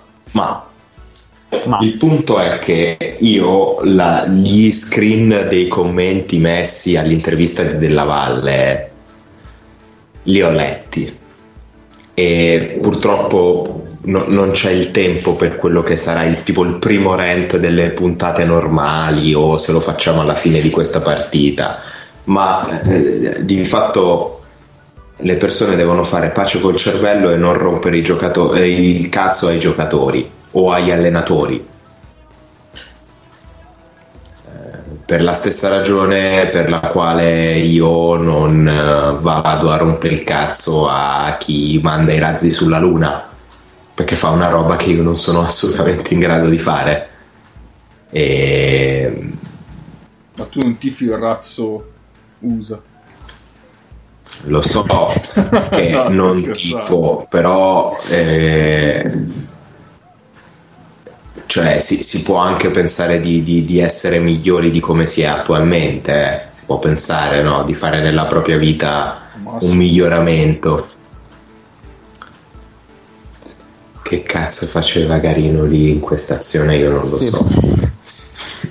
Quindi, quindi Quindi, quindi ce, l'hanno, ce l'hanno su abbastanza, secondo me, con tutto quanto e, e questo li giustifica anche a fare i cattivi, cioè che tu vada a cercare questa roba qua, eh, a dire dai, criticatemi, andiamo, cioè a fare il cattivo apposta.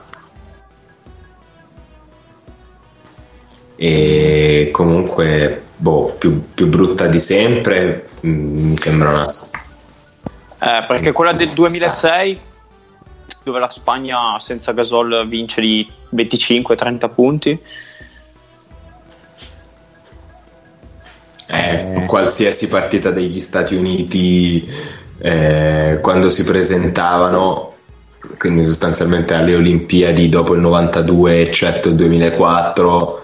Eh, poi vabbè, le finali erano delle partite vere contro la Spagna, eh, ma è una, è una puttanata, dai è una puttanata, però cioè, no, no, non lo metto in croce, non me ne frega un cazzo. Dai, l'hai voluta scrivere, ok, non è una gran mossa.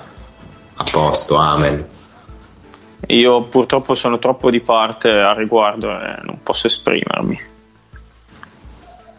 Sì, più che altro cioè, è perché sai che il contesto che hai attorno, no? di gente che leggerà quel tweet e ti farà un culo così per tre giorni perché ah, stai zitto, sei un coglione perché hai giocato di merda, le partite che contavano e ti permetti anche di sé. Sai che cioè, scatenerai di nuovo no? tutta questa retorica rompipalle. Che, mm, e secondo me l'ha fatta apposta. Sì, sì, ci può stare. Ma sì, perché lo sai cioè, che l'ha fatto apposta. Mm, eh, sì, esatto. Cioè, arriverà quello indignato no? Col, con i punti esclamativi e gli uno perché, perché, tu come ti permetti, guarda lui scola, tutte queste robe qua no? che, che purtroppo ormai ci siamo abituati. Allora, siccome è un brutto lavoro, ma qualcuno deve pure farlo.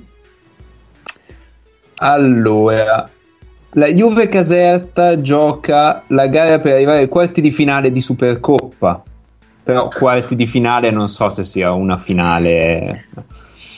Poi oggi la scuola Atenum riparte ed è a finale Ligue. Non so se, se può essere relativo a questo. Poi c'è la finale di Incisioni 2019. Quindi Forse questo. Eh, ho cercato anche... le finali con la data di oggi. Finali, sì, finali 15 settembre. Sì. Si sfideranno sul palco di marmo il solito Dandy Cori, Nome, Zefiro e Plaza Sempione. Non so, potrebbe essere una. Io così a sentimento. Potrebbe essere una bellissima finale. C'è la finale del campionato nazionale di Sandbasket a Gallipoli. Ah, Sandbasket. A ritmo di hashtag accendi la tua estate. che è peggio di LBA dove non osa il buon senso. Come ti permetti, anche perché l'hashtag è mio, quindi come ti permetti. No, poi qua c'è una, una corsa di 15 km a Roma, ma non è una finale, quindi niente. Una partita a caso dove l'allenatore dichiara è già una finale? Eh, eh, beh, allora eh, dai, al 15 di settembre. Oh, magari... c'è, c'è la rassegna stampa della Germania Brescia che può sempre regalare delle gioie. Magari fallo, guancio. In Lombardia è stregato, la Germania si perde in un bicchiere d'acqua. Aia, aia. Comunque voi scherzate, eh? c'è gente che qui eh, prima che la Virtus vincesse il torneo di Jesolo con due partite supplementari era già a Biedov ultima spiaggia, Biedov è il vice di Giorgevic Ah. Siamo, siamo, a questi livelli, eh? siamo già nel panico assoluto, qua, cioè, quindi, quindi, potrebbe essere già una finale, una partita di precampionato. Nel caso ci stia ascoltando, roba che dubito perché per un qualche Belli, fatto strano i nostri, i nostri ascoltatori, no, no, io stavo parlando adesso della roba detta da Nick, per un qualche fortuito caso del destino i nostri ascoltatori di cui Andrea in realtà è inizialmente una brava persona, non quello che è appena entrato, quello che è appena entrato no, lo dico, sono delle persone intelligenti, quindi dubito che ci siano appunto elementi di queste frange del tifo, ma che caso, ma voi ve le, le, le, le leggete le robe che scrivete? Ma, ma, ma porca...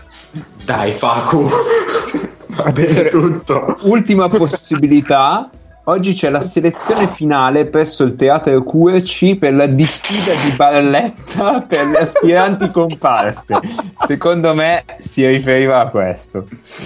Che cos'è? Non, non so cosa sia la disfida di Barletta, sinceramente. Ciao, bro. Ciao a tutti, è bellissimo entrare e sentire subito un rant di Paolo, cioè mi fa sentire proprio a casa, mi fa sentire. Ok. Scusate il ritardo, ma eh, sono stato incappato in eh, robe familiari. Ti possiamo rassicurare dubbio comunque non è che ti sei perso tanta roba. No, ma Guarda, guarda, io ti dico, io sono in polemica io- con Nick. Io sono in polemica con Nick perché ha preferito stare il pomeriggio con noi piuttosto che andare alla sagra del tartufo. Io al posto di Nick mi mandavo tutti a fare in culo proprio a, a pressione. Censurato, basta. Siamo spento, basta. Beat fatto così. No, comunque No, guarda- la lavastoviglie, la lavastoviglie. Mi sono mutato per la lavastoviglie. Comunque io dicevo, avrei tutti mandato a fare in culo e me ne andavo alla sagra del, del tartufo, ma, ma di corsa. Io invece sono riuscito a guardare perché comunque lo smartphone l'ho comprato con una batteria di lunga durata appunto perché per queste situazioni qui l'ho preso. Quindi eh, sono riuscito a guardare, quindi annuivo con gli altri parenti, quindi ho dato ragione a tutti, probabilmente anche su cose su cui io non, eh, su- non concordo per niente, quindi però ho guardato, sinceramente storia pochina. Tanta, tanta, tanto clinic perché comunque Gasol è clamoroso e Scariolo ha messo su una difesa secondo me in questi mondiali che bisognerebbe fargli un po' tanto di cappello bisognerebbe. In aria non, non si entra, non si Esatto. passa. Ah, Sì. Ragazzi, però meno 14, eh. Meno dico. 14. Sì, di, di Ruzze, eh. Io ve lo dico. Con Campazzi e Lunetta. Quanto sei avanti? Eh, sono finalmente arrivato a casa e ho acceso Ah, la. TV al posto Ah, di girare in macchina col computer davanti e, e il telefono in mano. Sì, che poi proprio il codice statale lo richiede una cosa del genere. Esattamente, no, ho obbligato mio fratello e ad un battesimo e gli ho detto guarda che ti tocca guidare. Ah, ok. Va bene. Salutiamo la stradale. Che ci ascolta ascoltano anche sempre. loro oltre la postale no, eh, cioè, No, no, la stradale ci ascolta sempre. Se no qui cos'è? Dico, ma deve essere la Diaz se no. Vabbè. Io coglievo Ecco, adesso è partita la torsida argentina. E quarto di guancio, eh.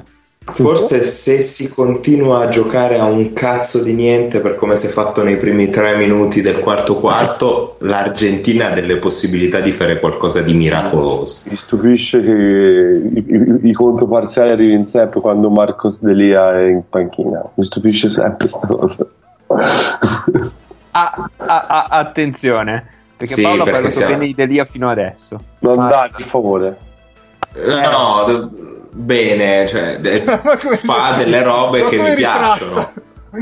No, non è che ritratto, non è che ritratto, non è che ho detto che è il giocatore più forte del mondo, però secondo me sul pick and roll ha idea di come si riduce lo spazio. Ed è il motivo per cui sta in campo. Per il resto, Sì. sinceramente, faccio molta fatica. È come la Provitola che si prende 63 tiri in 12 minuti, ma quello è un altro discorso, anche se non l'ha messo. Però vabbè. No, ha fatto deck. No, Dex. No, no, no, è corretto deck. Sì, perché c'è questi scatti del cazzo sulle prime Sì. due, due o tre minuti di trasmessa di basketball live che sinceramente mi danno molto fastidio e vorrebbero che spaccassi il computer in due se non l'avessi pagato io, fondamentalmente. Ma ho notato anch'io, sul computer va a scatti basketball Sì. live, invece sul tablet no. È Non so vero, perché. confermo. Che poi non a scatti a caso, a scatti nei momenti topici, cioè certo. che penso sia un talento, penso, particolare questo, l'abbiano fatto apposta. Cazzo che riporto che ha Oriola.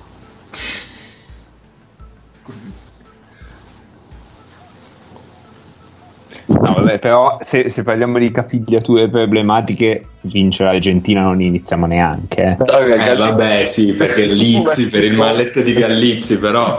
Gallizzi, Gallizzi l'hanno è- al premio, credo. Ed è- Quarto di luglio. Canestro buono no, vero? No, secondo me non è mai No, buono. Quarto però. di luglio. Ma un movimento continuato così, debotto, senza senso. Dai, è il momento di Chimo. No, fa fare il quinto a ribasso piuttosto. Non è nemmeno quota. Io mi gioco 2, no, 5 euro sul quinto di ribasso tra due possessi difensivi.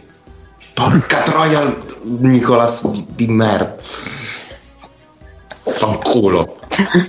Ok. infatti, ma- È arrivato il momento. Cosa pensate della provitola? è arrivato il momento. Mamma mia. No, dovete- Eh, che, che lui può giocare in una squadra solo ed esclusivamente in cui la gente la pensa come me. Cioè, ovvero non gli rompono il cazzo. Mm. Esatto. E al Real glielo rompono il cazzo, secondo me.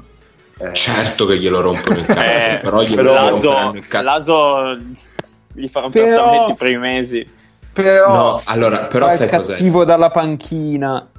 Gioca Esatto. 10 Eh, minuti. Questi tiri qua sarebbe meglio non allora, lasciare. secondo me lui è un giocatore della serie. I compagni devono sapere che lui entra e fa quella cosa lì. Sì. Cioè, deve essere quella cosa lì. Entrato in quella mentalità, poi secondo me ci può stare. Soprattutto dopo che Laso ha dovuto sopportare, secondo me, dei, dei momenti di deck, almeno all'inizio di, di quando veniva fuori, mm, che sinceramente avrebbero veramente Però, cioè, però Deck è meno, meno dominante sul pallone, quindi Verissimo, verissimo. come, come tipologia di...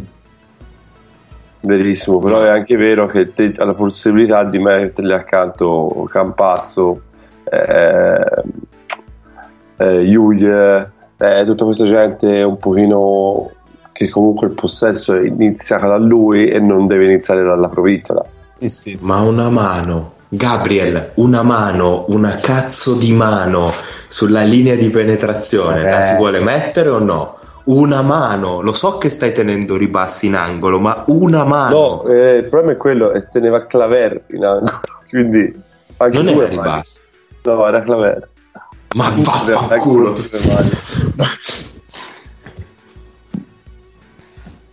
Ma sulla provittola quanto è, quanto è spendibile a livello difensivo in campo con Campazzo? Mm. Poi anche con Yul. Allora, secondo me Campazzo comunque come difensore rimane super, soprattutto Sì, sulla palla sicuro. questo- no, no, ma anche sulle letture d'aiuto. Anche stasera in una partita abbastanza disastrosa per loro ha fatto due aiuti stunt eh, proprio di letture principalmente. È un, dove- è un difensore strano, Campazzo. È un difensore, secondo me, che deve leggere il modo che, che ha lui per stare in campo. Perché parliamoci chiaro, a livello fisico mette grandissima pressione, ma non avrebbe altro. Perché Esatto. non è così forte fisicamente. Sì, sì, cioè, Però a letture, sempre il metro, cosa, il metro cosa gli permette. a letture su rotazioni che secondo me ti fa vedere dov'è il talento proprio puro. L'ha fatto anche stasera, l'ha fatto anche scusa, oggi, stasera. L'ha fatto anche oggi, se non mi Vabbè, sbaglio. Ennio è entrato dicendo buonasera, quindi vale tutto. Eh, non lo puoi capire perché comunque Eh, lo so, però. Mia. io sto all'altro Bello. c'è l'altro par di maniche. Allora, quindi il rep- La- facciamo c'è lo il stesso fuso di. Shanghai, no? Sì. Quinto di Guancio eh, e poi persa Ubata, in rimesso dalla casuale. Spagna e due punti di deck in schiacciata, siamo a meno 12. No, eh, però adesso la Provittola ha appena regalato due liberi a Rubio. Sì, sì, sì. Ah, la Spagna andare in bonus così presto è un, è un lusso per loro che fai fatica a concedergli ogni singolo quarto. No, però dicevo sulla cosa di Campazzo, cioè lo sai che lui rischia di essere battuto tipo ogni mezzo palleggio perché rischia di rubare la palla e quindi hai bisogno accanto di difensori che sappiano cosa sta succedendo. Ecco, se gli metti di fianco la pervittola, insomma. Vabbè, meglio per noi che così spagnolo almeno se lo tengono ancora in cantera, così almeno non diventa spagnolo subito e noi proviamo- possiamo provare a portarlo in nazionale. Mm. Prima che diventi spagnolo per dicevo, sul serio. Eh, il rischio c'è perché comunque lui ha giocato soltanto con le nazionali giovanili, quindi è ancora aperta il fatto della convocazione e se non mi sbaglio lui prende la formazione dopo Quattro anni. da 3 a 4 anni, ok? Quindi diciamo che abbiamo ancora due anni da spendere su questa cosa qui. Sì, e non è neanche pronto come Mannion da dire a 17 anni Esatto. ti faccio giocare già in nazionale per Esatto. farti diventare italiano. Esattamente, perché comunque a livello atletico è ancora molto indietro. Il passo non è quello del fare già il, passo dei pro, ecco, il passo atletico, ecco, mettiamolo così. Mhm. Sì, sì. Que- Mago sei stato accontentato, eh? Eh, per cosa? Una legnata a Rudy? No, adesso lo vedrai. Eh, in questo conto periodo sono volati un po' di giocatori. No, io, io ero quello che aveva scommesso dei soldi sul quinto di Ripoll. Ah, e tu Paolo, eh, sì, scusami. è Paolo, è Paolo. Allora, eh, mettetevi d'accordo, mm, vi do l'Iban e mi date sti 5 euro, eh, che ne ho molto di bisogno. Faccio, faccio prima venire a San Giorgio una volta e ti offro una birra. Ah, Piuttosto a me che l'Iban. piacerebbe quello dell'Iban, ti direi la verità. so che i buoni Ah, pasto sono sempre molto apprezzati. Io, io sono sempre, son sempre favorevole al bere in compagnia, però in questo momento voglio soldi. Veramente. Salutiamo anche Mahmood che è entrato in trasmissione in questo momento.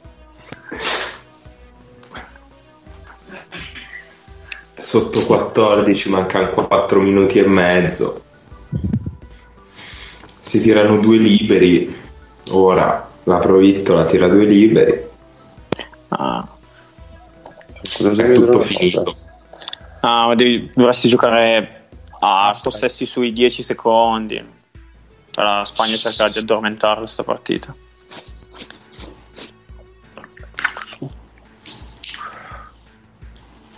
Eh, ma sai, questa roba di controllare il ritmo è un'inculata pazzesca. Perché Sì, sì, tu- perché tu smetti di giocare poi. No, non solo, tu puoi controllare il ritmo quanto vuoi, bisogna vedere se gli altri te lo lasciano fare. Sì, sì, beh, ovvio. Eh, è come giocare Però- contro zero. Eh, Però contro zero siamo tutti forti. Siamo Però tutti io- forti. e tutti- Sì, sì, certo, ne hai uno bravo a fare questa roba qua. Però mm, Intanto, ci sono anche gli altri. intanto attenzione perché se fa fallo Yul è il quinto Sì, e potrebbe essere veramente Kino Coloma al potere. Dai, eh. allora sì, lì sì che si ammazza il ritmo, non solo si ammazza, ma si tumula anche il cadavere. In quel caso. Eh, perché... Boh, adesso ecco, vedi, ti fiamo per difesa qua di- ha voglia a controllare il ritmo. Ma perché ma noi ce la meritiamo una finale con Primo Colonne che inizia a spallacanestro dalla sua area? eh? Cioè, secondo me ce la meritiamo. Beh, è la finale Lì più brutta però, di sempre. però daremmo, la- dare- esatto, daremmo veramente ragione Non so se a- hai visto, Bro. Marco Bellinelli. Sì, l'ho vi- visto come si fanno vedere. Possibile? Eh, non so, magari sei bloccato. No, figurati. No, no, io per ora non ho detto niente contro nessuno dei tre che hanno accesso all'account, quindi ecco. Diciamola così. Cioè, oddio, non gli puoi dar tantissimo torto, però, cioè, Cristo, No, cioè, no, ma è poi sono cazzi cioè, suoi. è scritto, cioè, è è pensato male quel tweet lì. Dai, mettiamola È così. pensato buono, male, però stavo. sono cazzi suoi. Ah, quindi tripla doppia di Mark dopo il clinic, bellissimo. Che giocatore meraviglioso, come si merita tutto Sì. quello che gli è successo quest'anno. Sì, sì. Chi? Mi sono perso un secondo. Ah. Mark Sol. Ah, sì. 20 su 2. Luis. Dio.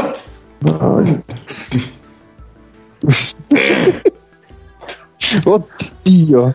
Dai, dai.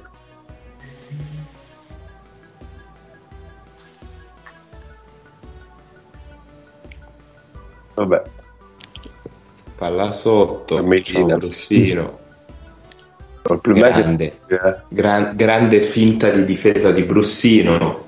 No, Comunque gli ha, dato, gli ha dato una bella stecca sul braccio. Ha preso bene. Eh no, Brussino voleva fare la Stonrook, ovvero faccio finta di difendere per anticiparti poi appena arriva la palla. Peccato che abbia sbagliato completamente il tempo in cui and- arrivare davanti e l'unica cosa che ha beccato è il braccio. Due liberi il quinto. e quinto. Quindi entra Vildosa, Vabbè. si gioca con tre nani, Scola e Deck. Buono, bello. Mi sembra il miglior quintetto loro, Siamo fondamentalmente. Mi Metto in sembra. campo chi è capace. Ecco, però me- diciamo che preferisco questo siamo questi che, che il nostro siamo questi. Ah. Però dopo, dopo, finché c'è partita parliamo della partita, Sì, per cortesia. perché loro hanno l'asse play pivot e noi no. Esatto. Di- Io ti uccido, io ti uccido. In effetti, cioè, scusa. Il loro Oh, però è inequivocabile, eh. Cioè, Io mi disseterò col tuo sangue, mago. Sappilo. in finale, pochissimo, finale, guarda, Campa- in finale Campazzo Scola e Rubio Gasol non puoi dar torto a nessuno. Veramente. No, ma cioè, il fa morire perché il ragionamento varrebbe anche come hai bisogno di giocatori forti in ogni posizione, cioè nel senso Eh, uno che eh, sappia bloccare e sia forte uno che porti la palla, cioè che, che sappia giocare con la palla in mano e sia forte, nel senso grazie a cazzo. Che... E lo sai qual è il bello? Vuoi morire per davvero? Eh, vedi i giocatori statici e tecnici, che poi statici e tecnici, una sega. Uh, scusate. No, vai, vai, vai, tranquillo. Gasol, ora, grandissimo gioco di postalto, se è veramente, come ho detto prima, clinic. Ma questo è, il- è stato il mondiale dove l'hanno, rovi- dove l'hanno eh, risolta gli, gli short roll, con tutte queste cose, che probabilmente è una delle cose più moderne che ci sono. E, e allargando il campo e tirando da te, cioè un 2-15 che tira da te. Parando da tre, tirano tutti da tre ora, capito? Voglio dire, cioè, mi sembra Però comunque Spagna e Argentina hanno due centri che hanno nelle loro corde il tiro del gancio. Eh sì. sì. Cioè, stai dicendo K che dobbiamo rispolverare Mesorocca? Eh, eh, secondo me quella è la chiave, sì, sì, sì. Ma il Ma Michele io che cazzo Maggioli. vi ho fatto di male? Dai, la Io che cazzo vi ho fatto di male? No, di- Cioè, dobbiamo fare ditelo. l'elenco. Ditelo, Vai, andiamo, avanti, forza. Dì, Beh, eh, hai, hai dato dei, dita- dei dinamitardi ai baschi in più di 10 puntate di questo podcast. Quindi- No, solo in una. Dai, il prossimo anno centro della nazionale è Madonna. Paleari, Paolo. Ma vedi, De, però non si fa così. Non si fa così. De una sega. Rompere. Paleari è rimasto a Urania, vero? Paolo, tu No, che... è andato a Palmilano. In C. Da- Ah, allora, me lo ricordo a Urania l'anno scorso che l'avevo visto. Allora han- hanno tenuto punti. Hanno tenuto, eh, vabbè, eh, c'è c- differenza t- Sì, tra sì, no, no, no. Guardà. Tra Pinti Eh, e Paleari. Vabbè, Li ho visti una volta, per favore, se dobbiamo parlare della C Lombarda, però adesso. Colpa mia. Vabbè, Mi- mi c'è Gasol che non si muove. C'è Gasol che non si muove dalla linea del tiro libero. Sono 20 minuti che è lì. E quindi il giocatore statico. Alla prossima vi richiamo all'ordine come, come lo speaker della camera inglese. Order! Esatto. Ministro Skywalker. Sotto 18. Eh, Ecco, mi sa che andiamo verso la fine. Eh, dai. Ci oddio. stiamo tristemente trascinando. ha provato delle cose che Comunque, veramente eh, Sì, di comunque Facundo va a rimbalzo in un modo inspiegabile per uno di quell'altezza lì. eh. Oh, eh, c'è anche tanta Spagna che guarda come va come Sì, tira sì, no. Esatto. No, eh, quello sì. quello Che sì. bella parabola, bravissimo. Ma, ma in generale anche contro, eh, contro la Francia ha preso oh, tipo due o tre rimbalzi che Questa cosa super Campazzata eh, ragazzi. eh, impazzato Eh, super. sì. Eh, facondata. anche, anche direi. la Francia è benissimo e poi tutti quelli Rudy tua Rudy tua poi guardi che Rudy è un attimo a prendere fiato e dici, no? Eh, ne ho già e poi sul rimbalzo lungo che comunque ci arriva prima. No, poi ti vi ripeto, è una questione di talento e quindi di istinti giusti e fatti bene, ecco, quindi è quella cosa lì. Però lui prende i rimbalzi quando l'altro dorme. Cioè è molto bravo a tagliare dietro la schiena del suo uomo. Sì, sì, no, sono tutti dinamici in cui arriva a 600 all'ora e, Che e la gente vede una maglia bianca che si muove a una velocità improponibile. Che bella azione della Spagna, ragazzi. Eh, vabbè, sì, qua però non, non stai difendendo Ah, niente. beh, certo. Vabbè, I buoi erano già scappati. Sì, poi credo che la- l'Argentina abbia in campo uno dei miei under 16, credo. Sì, ho visto anche io te uno che non si è mai visto fino a qui. Mi sa che entra in campo Colom, eh, ragazzi. Eh, Eh, no. beh, eh, c'è entrato Rabaseda. Eccolo lì. Che fiero. Sì, Quimo, dai, eh. Beh, quindi partita finita possiamo iniziare a parlare male della Serbia, no? No, allora, ora, ora siamo, ora siamo veramente nel campo 1900, pallacanestro 1970, con Quimo Colonne che prende spallacanestro dalla sua area e Javier Berian che sa giocare solo in post basso da ala piccola e tirare in gancio. Quindi veramente qui le, le quote nostalgiche non devono di nulla. Dai Quimo, lo potevi fare. L'Argentina in campo con Caffar, Fjellrup, Galizzi, Redivo e Vildoza che vabbè per il predecente del basket sta in babysitter Vildosa. esatto Vildosa è il dog sitter che li sta portando a giro. No, adesso esce anche lui. Adesso esce anche lui. Però comunque gli- deck 24 non li avevo considerati Che 24 bello, Juan- Juancio che piange. Ma, ma non li ho visti io i 24 di Dex, sinceramente. con 10 su 13 poi Non so come siano. Beh, tutti Rubate. schiacciate uno contro zero. Sì, però, sì, sì. Rubateri e tagli sulla linea di fondo in cui prendeva posizione. Appena riceveva la palla, sparava un giro, un palleggio.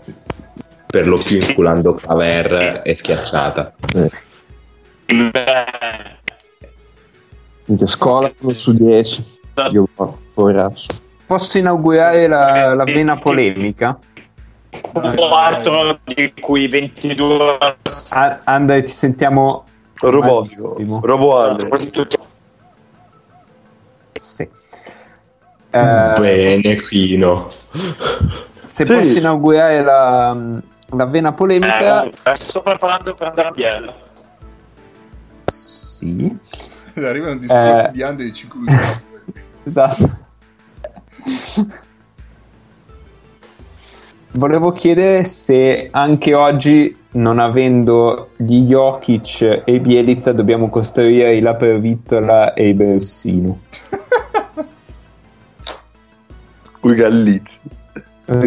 Mi date un secondo per sistemare le idee, faccio un rant così ah, lo, metto, lo metto di Larciano è contento e Prego. mando a fanculo tutti e, e- e- mi condannerò a lavorare soltanto per la federazione del Venezuela probabilmente. Se dico t- esattamente tutto quello che penso. No, ma poi come se cioè, l'unica cosa non costruibile fosse il fisico. E invece tutto il resto Eh, è assolutamente puttana. costruibile. Eh, chissà, non, escono più talenti, non lo so. eh, la scuola vuole che i ragazzi inizino a camminare a 10 anni, quindi fondamentalmente è un po' difficile questa cosa. Quindi quando arrivano a- a- al mini basket, prima li insegni a camminare, poi li insegni a correre, poi li insegni a saltare, poi forse c'è un po' di spazio per la pallacanestro. E poi a 16 anni, però. anni siamo, sì, esatto. Eh, sì. C'è questo Sì, piccolo che poi in realtà a livello motorio e coordinativo eh, di- di- non è che ti si faccia fare chissà che cosa. No, quello è vero. Però, cioè, mh, capita ogni tanto di prendere delle squadre under 18 in cui ti devi spiegare prima ancora dei blocchi come si leggono gli spazi da attaccare. Allora, Cioè, prima cosa, ora senza andare troppo under 18, a me quello che fa girare molto, molto, molto i coglioni è il fatto che noi si vada sempre a cercare di risolverle dopo queste cose in superficie, che è la classica mossa politica. Certo. È la classica cosa della serie, ah, allora diminuiamo gli stranieri, che sono quelli che ci rendono competitivi gli italiani fondamentalmente Sì. non che voglio una squadra piena di stranieri, però iniziamo a farci delle domande se noi continuiamo questa, questa sorta di cambiamento e rimangono sempre soliti.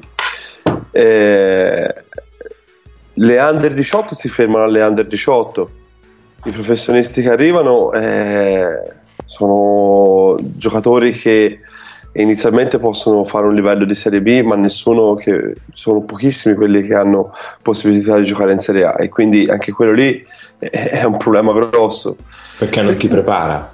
perché non ti prepara? Ma cosa stiamo andando a vedere? Campio- è un campionato ridicolo. anche perché 18 comunque eccellenza è un campionato di Stiamo merda. guardando, si guarda sempre dei giocatori che sono, noi si fa delle belle figure ogni tanto a livello giovanile perché abbiamo giocatori che tecnicamente sono già adulti, ma che non basta perché non sanno correre. Ora io non voglio prendere un esempio, un ragazzo, perché comunque anche di quelli che si è visto quest'anno, ma Marangoni che abbiamo visto, che, che l'ha visto alla squadra under 16, è un giocatore che a noi ha fatto un grandissimo europeo, ci ha fatto grandissima eh, dato un grandissimo aiuto, ma è un ragazzo che dal punto di vista atletico, dal punto di vista tecnico è avanzato, ma dal punto di vista atletico, si è visto contro la Francia, non, non ce la fa a quel livello lì. E Francia sono atleti prima e che- a cui vengono messi intorno delle, delle nozioni di tecnica. Guarda, è Wembeyama che si parla di un mostro,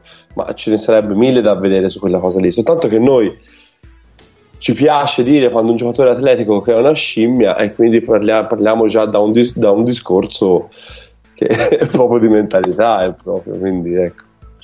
No, a noi piacciono i giocatori ordinati, che non significa niente, perché l'ordine nel momento in cui si alza l'intensità e la fisicità lo perdi. Esatto. Quindi che cazzo di valore aggiunto è? L'ordi- E poi l'ordinato deve essere ordinato appunto anche ad altri livelli, quindi da un punto di vista di fisico, di resistenza, di atletismo, deve saper giocare a quei livelli, quindi l'ordinato deve essere ordinato però a dei livelli più alti a quelli a cui è abituato.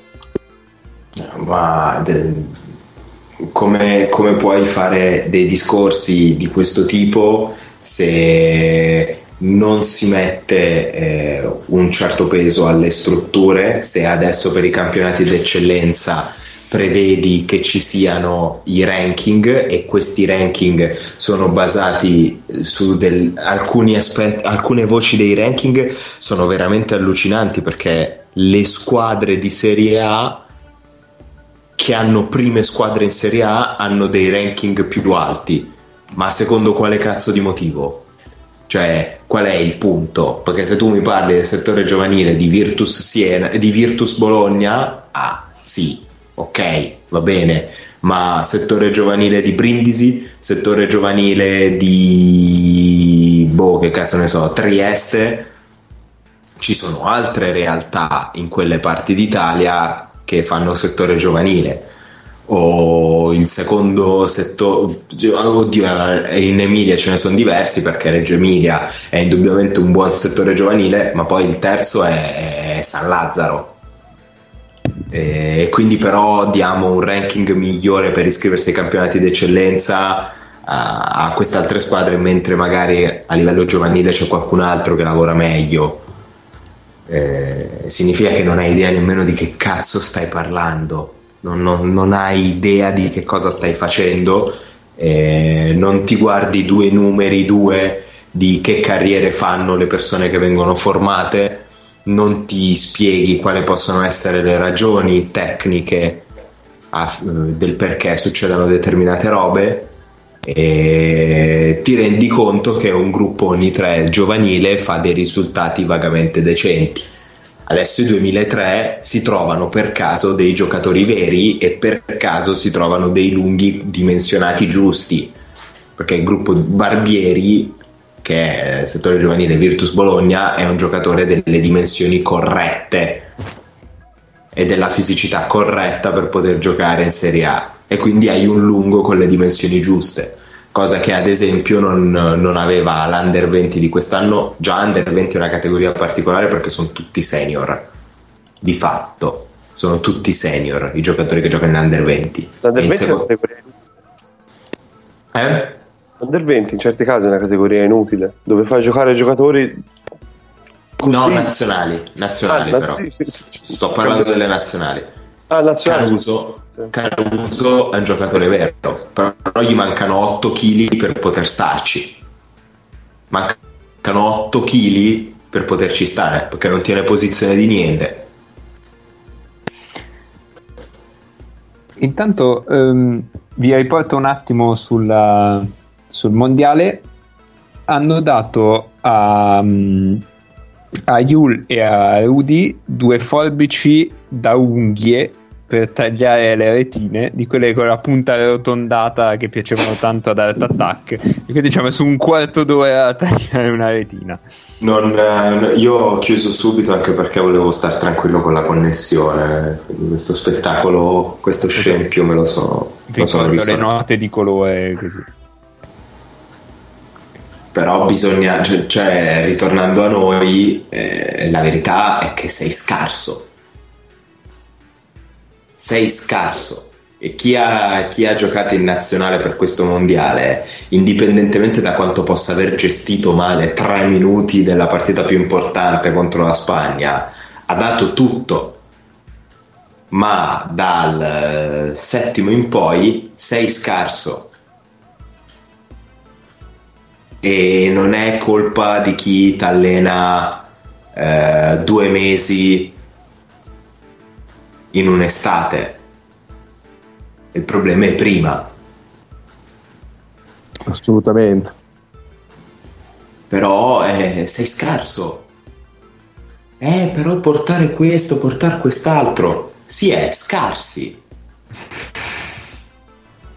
Ma E poi il- viene alzato anche da contro chi giochi.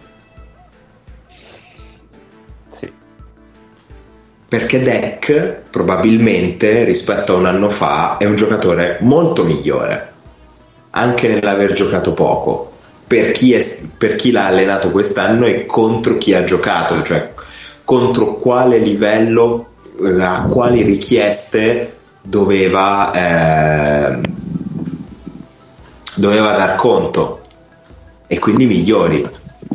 Da quel punto di vista lì, Flaccadori è, un- è una stagione quasi bivio. Direi di sì.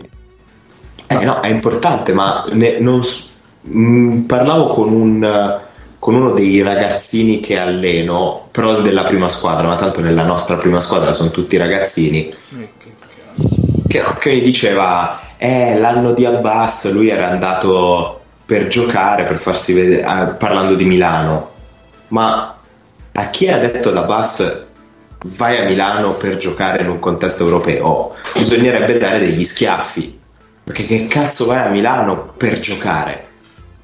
Vai a fare in culo da un'altra parte, ma da un'altra parte fuori dall'Italia. Cioè, vai, vai ad Andorra se vuoi giocare in Eurocup, se vuoi giocare in Eurolega ti, ti offri eh, a Valencia, a Malaga, a- alla Stella Rossa, Cristo Santo, da, mm, da allo qualche- Jalgiris ce lo vedevo bene. allo Jalgiris anche, in posti in cui sai che i soldi sono pochi, però In giochi. cui, in cui interpreta Tupan. Sì, magari un pochino meglio di Tupan, però sì, Eh no, vai a fare quello che faceva Tupan. vai a fare quello che faceva Tupan. Che cazzo me? Perché devi star qua? Ma che cazzo ci devi far qua?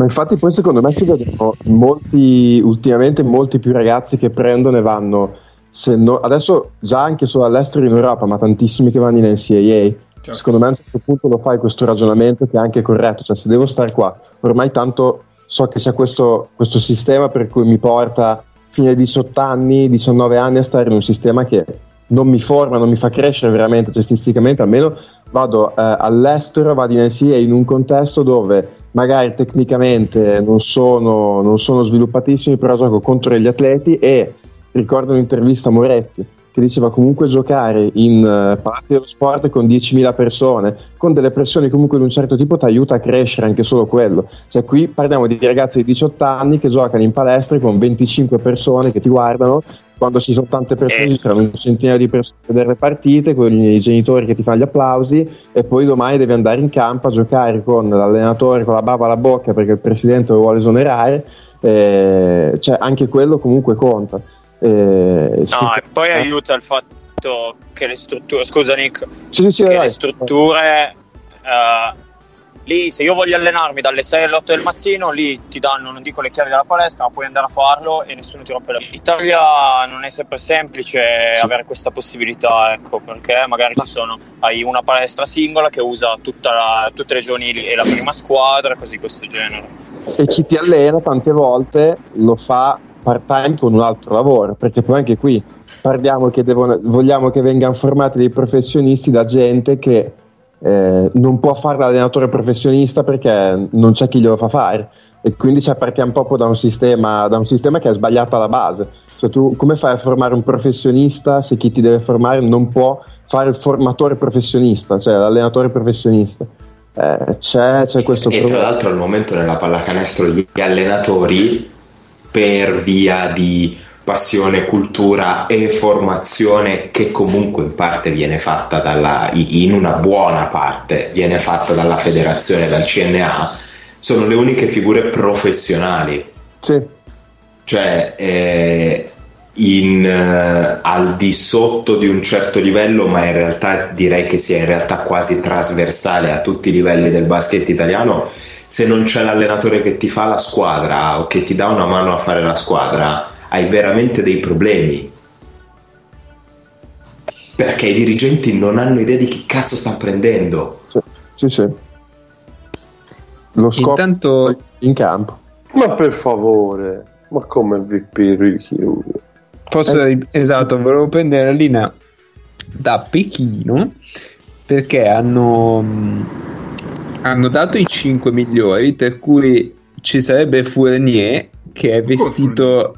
Come? Che, sì, è vestito. C'ha un marsupio 5? e c'ha dei jeans tagliati come se fosse lì per caso. I 5 sono Gasol, Scola, Bogdanovic, Fournier e Ah, Rubio. ecco. E Rubio MVP. Ma come MVP?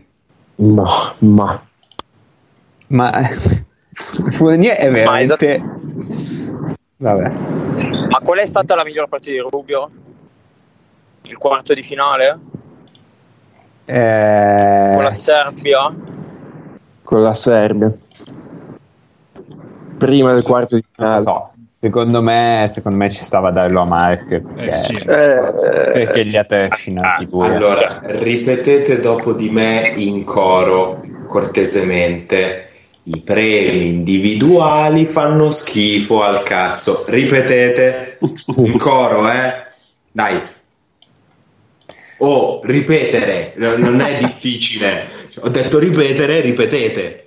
I Non verrai mai. individuali fanno schifo al cazzo.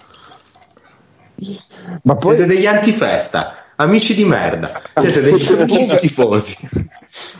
Comunque Rubio oggi miglior realizzatore della Spagna. Quindi torna tutto. assolutamente. Ah, ecco, eh, certo. Ma poi questa cosa che devi dare per Beh, anche contro di noi aveva fatto 15 e qualcosa punti o 17, però sì, a livello Sì. di punti. Poi Cosa penso abbia giocato la partita peggiore. otto del persi, suo una cosa del genere fatto lì. Io comunque tornando un attimo al discorso di prima, un'idea che ho io, che torna sempre sul discorso dell'allargare i campionati, no? Eh, la A2 a 32 è un, eh, secondo me un dramma anche dal punto di vista di sviluppo dei giocatori. Perché avere E una... Nick, aspetta, Mhm. è a 28 quest'anno. a, ven- a 28, ma comunque anche a 28. Cioè, Sì, no, me- no, ma il discorso è comprensibilissimo e te lo Eh. condivido. cioè, taglia, taglia, metti cioè, a 16, metti da 16, sta 2. E anche perché cioè, tu mandi a giocare, dici mando magari un ragazzo a fare che insomma è già un po' più sviluppato a fare esperienze in A2, eh, ti si diluisce troppo il talento così. No, esatto. Io ne guardo tante di A2 perché alla fine le società qua vicino a me, son- so- a questo momento sono, tutti e quattro, sono tutte e quattro di A2 Mhm. e ultimamente tolte le prime 5-6 squadre dei per girone sono, è una serie B di qualche anno fa con due americani per squadra. Eh, esatto. Perché cioè, ormai fai il quin- prendi nel quintetto, metti due americani buoni, metti uno o due italiani che possono stare in campo e poi la riempi di giovani, che però non è detto che, cioè, non è detto che possano stare in campo. E come dici tu, il livello è veramente tanto diluito. Poi, ovvio, le squadre forti come quest'anno saranno Verona, Udine, Forlì, Torino. Poi qualche bel giocatore che poi può dire la sua ampiamente in Serie A ci sono, perché c'era la polemica che eh, c'erano un sacco di giocatori dal Sì. 2 che avrebbero potuto giocare in Serie A, però se vai a poi a prendere dalla nona in poi in giù, il il livello degli italiani è veramente scarso. È quello di una Serie B di dieci anni fa, quando c'era ancora la B1 o la B dilettanti, chiamiamola come vogliamo. Intanto vi informo che la A28 è la Porto Greguaro Pordenone Conegliano. Quindi, essendo la 2 A28, sarà chiamata così quest'anno. Mamma mia, questo è da anziano, eh. No, Eh, questa, sì. questa sfonda il fondo se- settato dall'anziano per arrivare in un altro veramente mondo di questa terra cava che è le- il mondo delle battute di merda. A28. Comunque Fournier nel quintetto e non Mills e non Campazzo. Ingalls, ma i premi individuali Vabbè, ma- Dai, queste sono due squadre. È colpa di Vabbè, ma Ingalls mh, non glielo davano mai nella vita, cioè nel senso, Eh, proprio per il tipo di giocatore non potevano dargli un premio a Ingalls. Certo sa giocare a pallacanestro Però- figurati se gli diamo un premio. Però a Mills... eh, gioca a pallacanestro ma lo fa in maniera strana figurati se lo vuoi premiare Vabbè. È colpa di Ennio, li hanno votati loro. Eh, Sì, infatti. questi giornalisti non capiscono un cazzo Giornalisti terroristi. non capiscono una sega altro che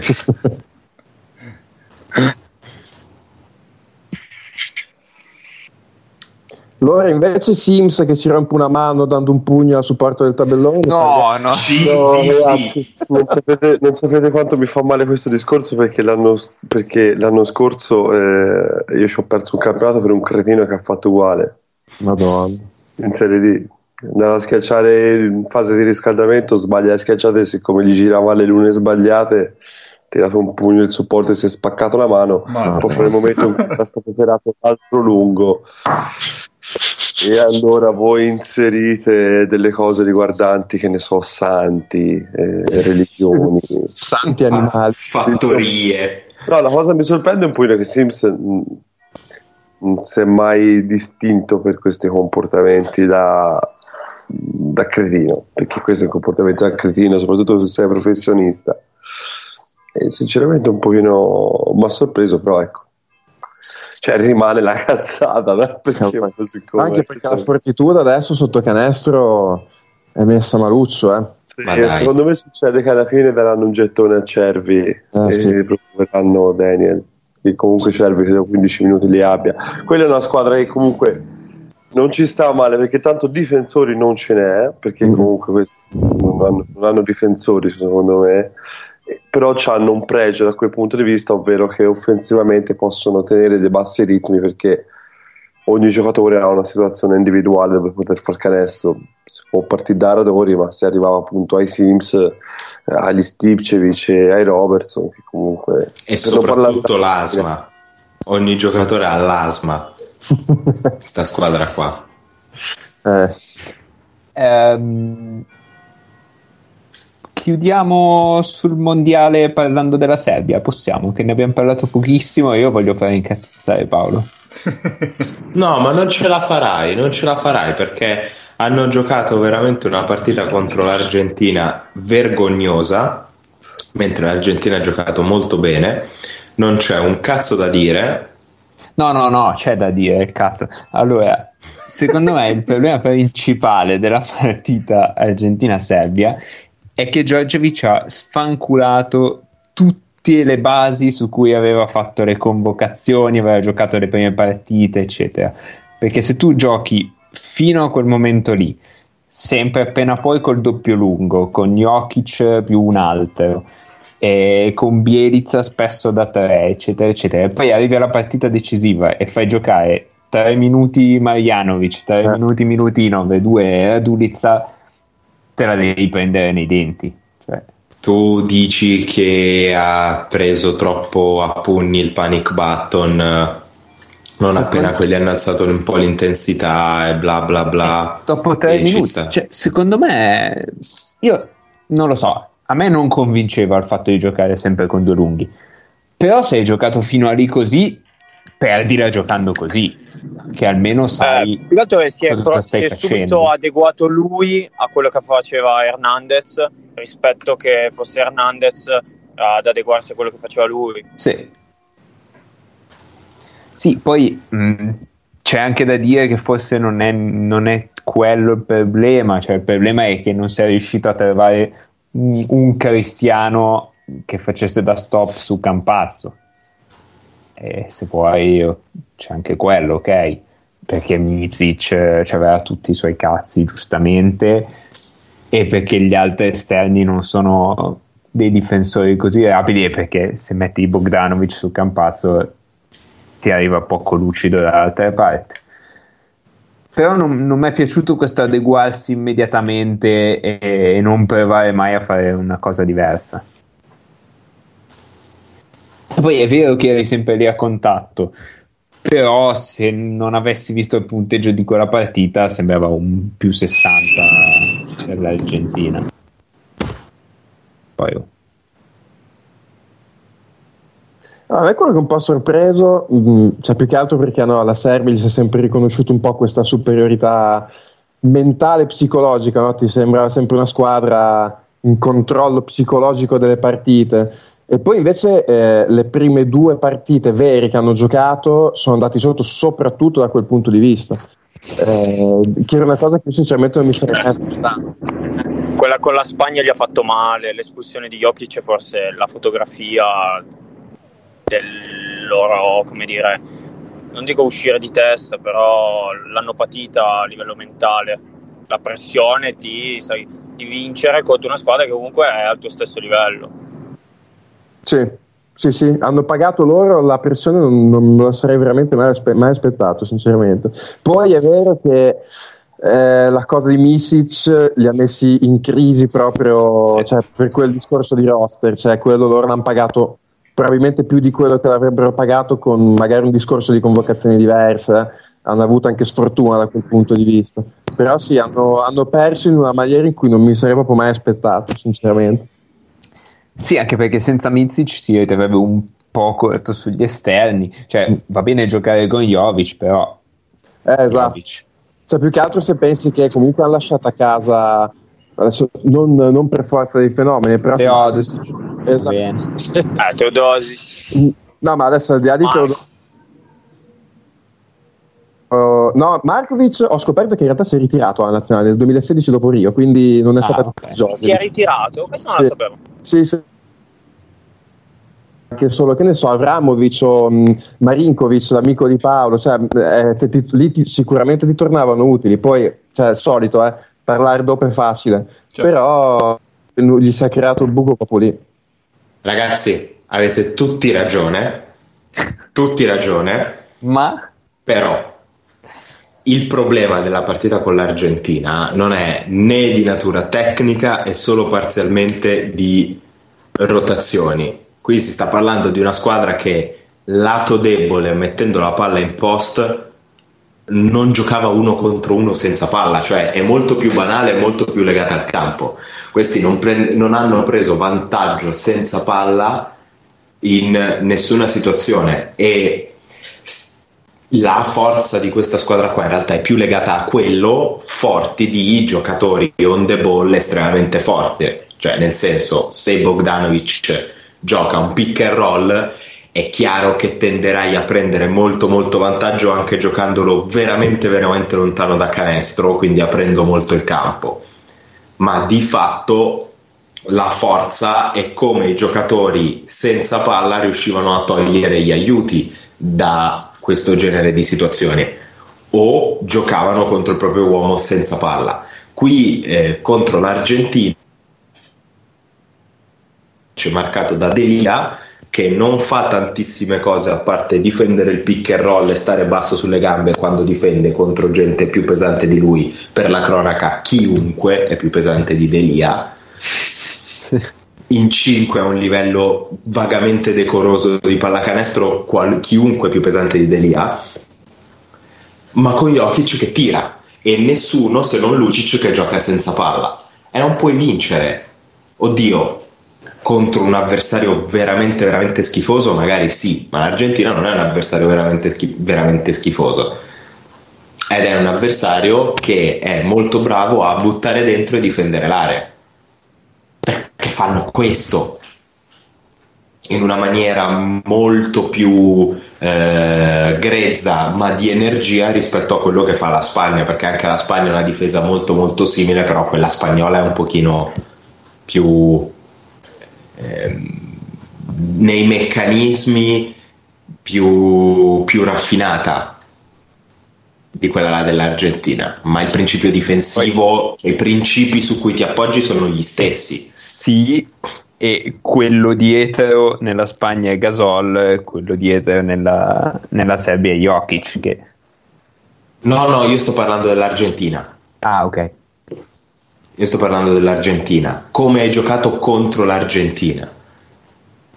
E difensivamente sei andato a due all'ora, non hai mai fatto valere un mismatch, non hai mosso i piedi, hai cambiato piatto così perché cambio, cambio, cambio, se hai il roster della, Sem- della Serbia cambi su tutto e mi va bene, però devi cambiare in una certa maniera.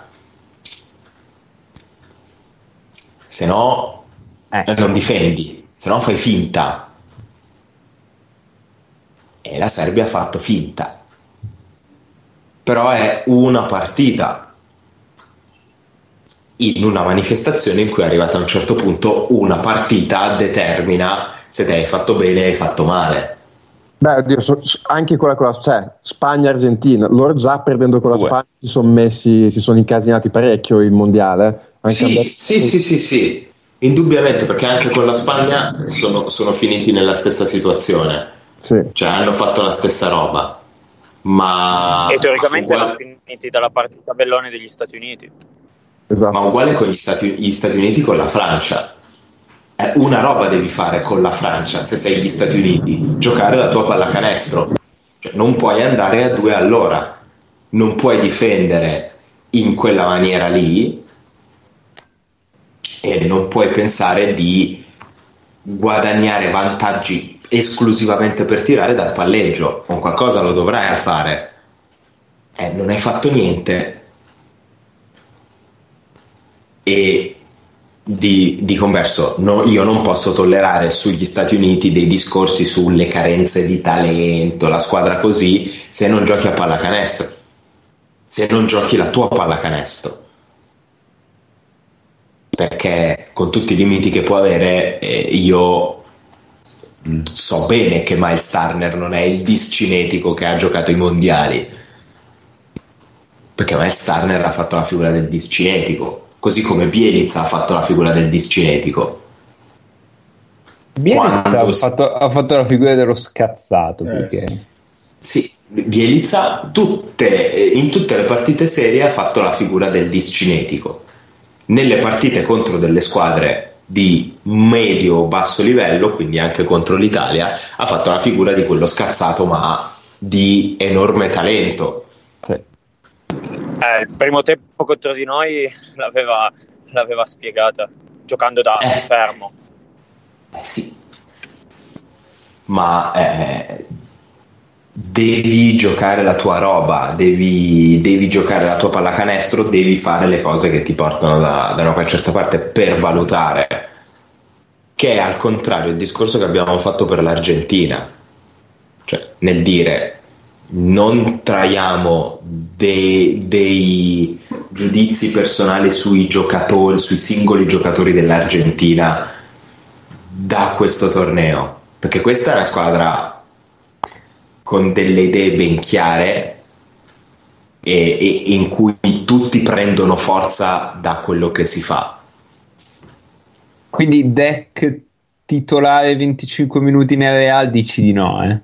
No, no, però probabilmente questo mondiale, cioè ci sono comunque dei- dei- degli aspetti positivi da prendere in, eh, da questo mondiale. Probabilmente dici, cazzo, se Deck non fosse, non avesse quel tipo di, com- di competizione interna, probabilmente Real Madrid potrebbe giocare qualcosina di più. Di sicuro, come 4 di rottura ci sta perché non va sotto con nessuno. Questo lo puoi dire E per intenderci, è lo stesso problema che hanno le nostre rappresentative nazionali giovanili, che sono praticamente tutte molto ben allenate, ma eh, i ragazzi del 98, i ragazzi del 96, i 96 fanno schifo in culo, ce n'è uno buono, che è Flaccadori. Eh, quelli del 98, quello buono, poverino, ha dei problemi cardiaci, speriamo possa ritornare a giocare presto. Allora, su di lui so che si sta. eh, si vede dalle parti di Casale. Dovrebbe fare tra X mesi, 3 o 4 mesi la visita e se la passa, cosa ad oggi difficile, dovrebbe, dovrebbe farlo a Casale.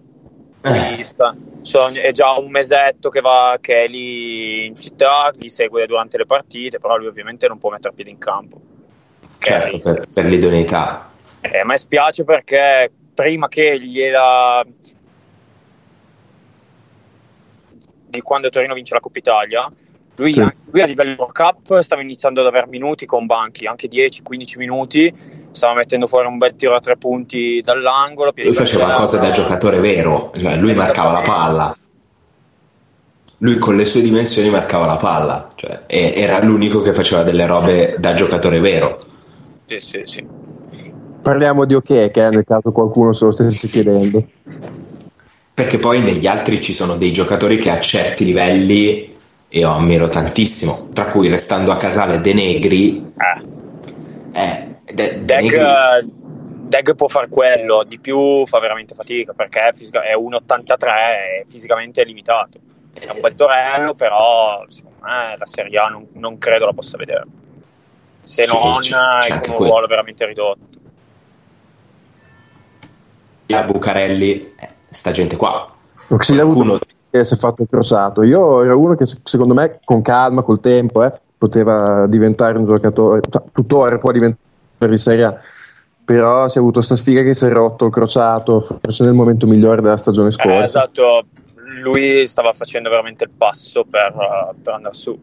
Però erano una squadra, cioè, per come erano messi in campo, erano una squadra che ci stava, quella nazionale lì. E i 99-2000 che sono andati all'Under 20 quest'anno, uguale. Scusate, quote- quota battute del cazzo, Oxilia che è il- una delle fortezze del regno di Gondor, eh, ricordiamo. Possiamo chiudere a questo punto, credo. eh. Esatto, Eh sì, no, era per, era per dire che dobbiamo chiudere. Siamo Eh, due no, e mezza, ragazzi. ultimissima cosa, secondo me Deck viene esaltato dal contesto della nazionale in cui si va a un certo ritmo. Poi non è detto che nel Real Madrid si vada a quello stesso ritmo lì e lui possa fare quelle cose lì. Per cui il basket delle nazionali è sempre un po' diverso da quello dei club, anche perché ha i tempi diversi e quindi premia un po' di più la fisicità e un po' meno la, la tattica e Sì, il gioco la strategia che costruisci in una stagione. Eh, ultimissima cosa, vi ricordo che fra due giorni il Falco Vulcano gioca con l'Oradea la prima qualificazione ai- alla Champions. Ah, finalmente comincia il basket che conta. Esatto, live. martedì No, sera. no, basta. Ma Direi mol- che molto male. No, però del, del Falco si potrebbe parlare un attimo. Eh, C'è giù Redding. C'è già Monterelli. Che è stato esteso. Posso abitotti, totti, totti. Esatto. Va bene, eh, dobbiamo chiudere, direi che no. Andiamo direttamente a martedì sera. Sì, esatto. Va bene, dai, allora... Beh, noi riprendiamo la programmazione normale la settimana prossima, Sì? Sarà anche quindi- se non sappiamo esattamente cosa sia la programmazione normale o già lo sappiamo, Cappe? No, non lo sappiamo. No, beh, lo sappiamo come non lo sappiamo. Vabbè, seguiteci da qualche parte. Lo Vi faremo sapere. No, dai, dovremmo iniziare, se non questa settimana, quella, quella dopo. Che dopo... Vi cerchiamo noi, eh. Che quest'anno abbiamo due Mm. squadre in più da recensire prima dell'inizio. Sì, ma una è, una squadra di World Cup, quindi lo Zenith, via, ne, recensiamo 17. Va bene. Allora, ringraziamo Andre e il bro per essere passati. Figuratevi. Grazie a voi per l'invito, sempre un piacere. È stato un piacere. Allora, queste tre puntate live eh, per seguire il mondiale si concludono e vabbè, poi prendiamo con la programmazione ordinaria. Un saluto a tutti e ci sentiamo prossimamente. Alla prossima. Ciao. Abbiate fede. Statemi bene, signori. Ciao ciao. Ciao.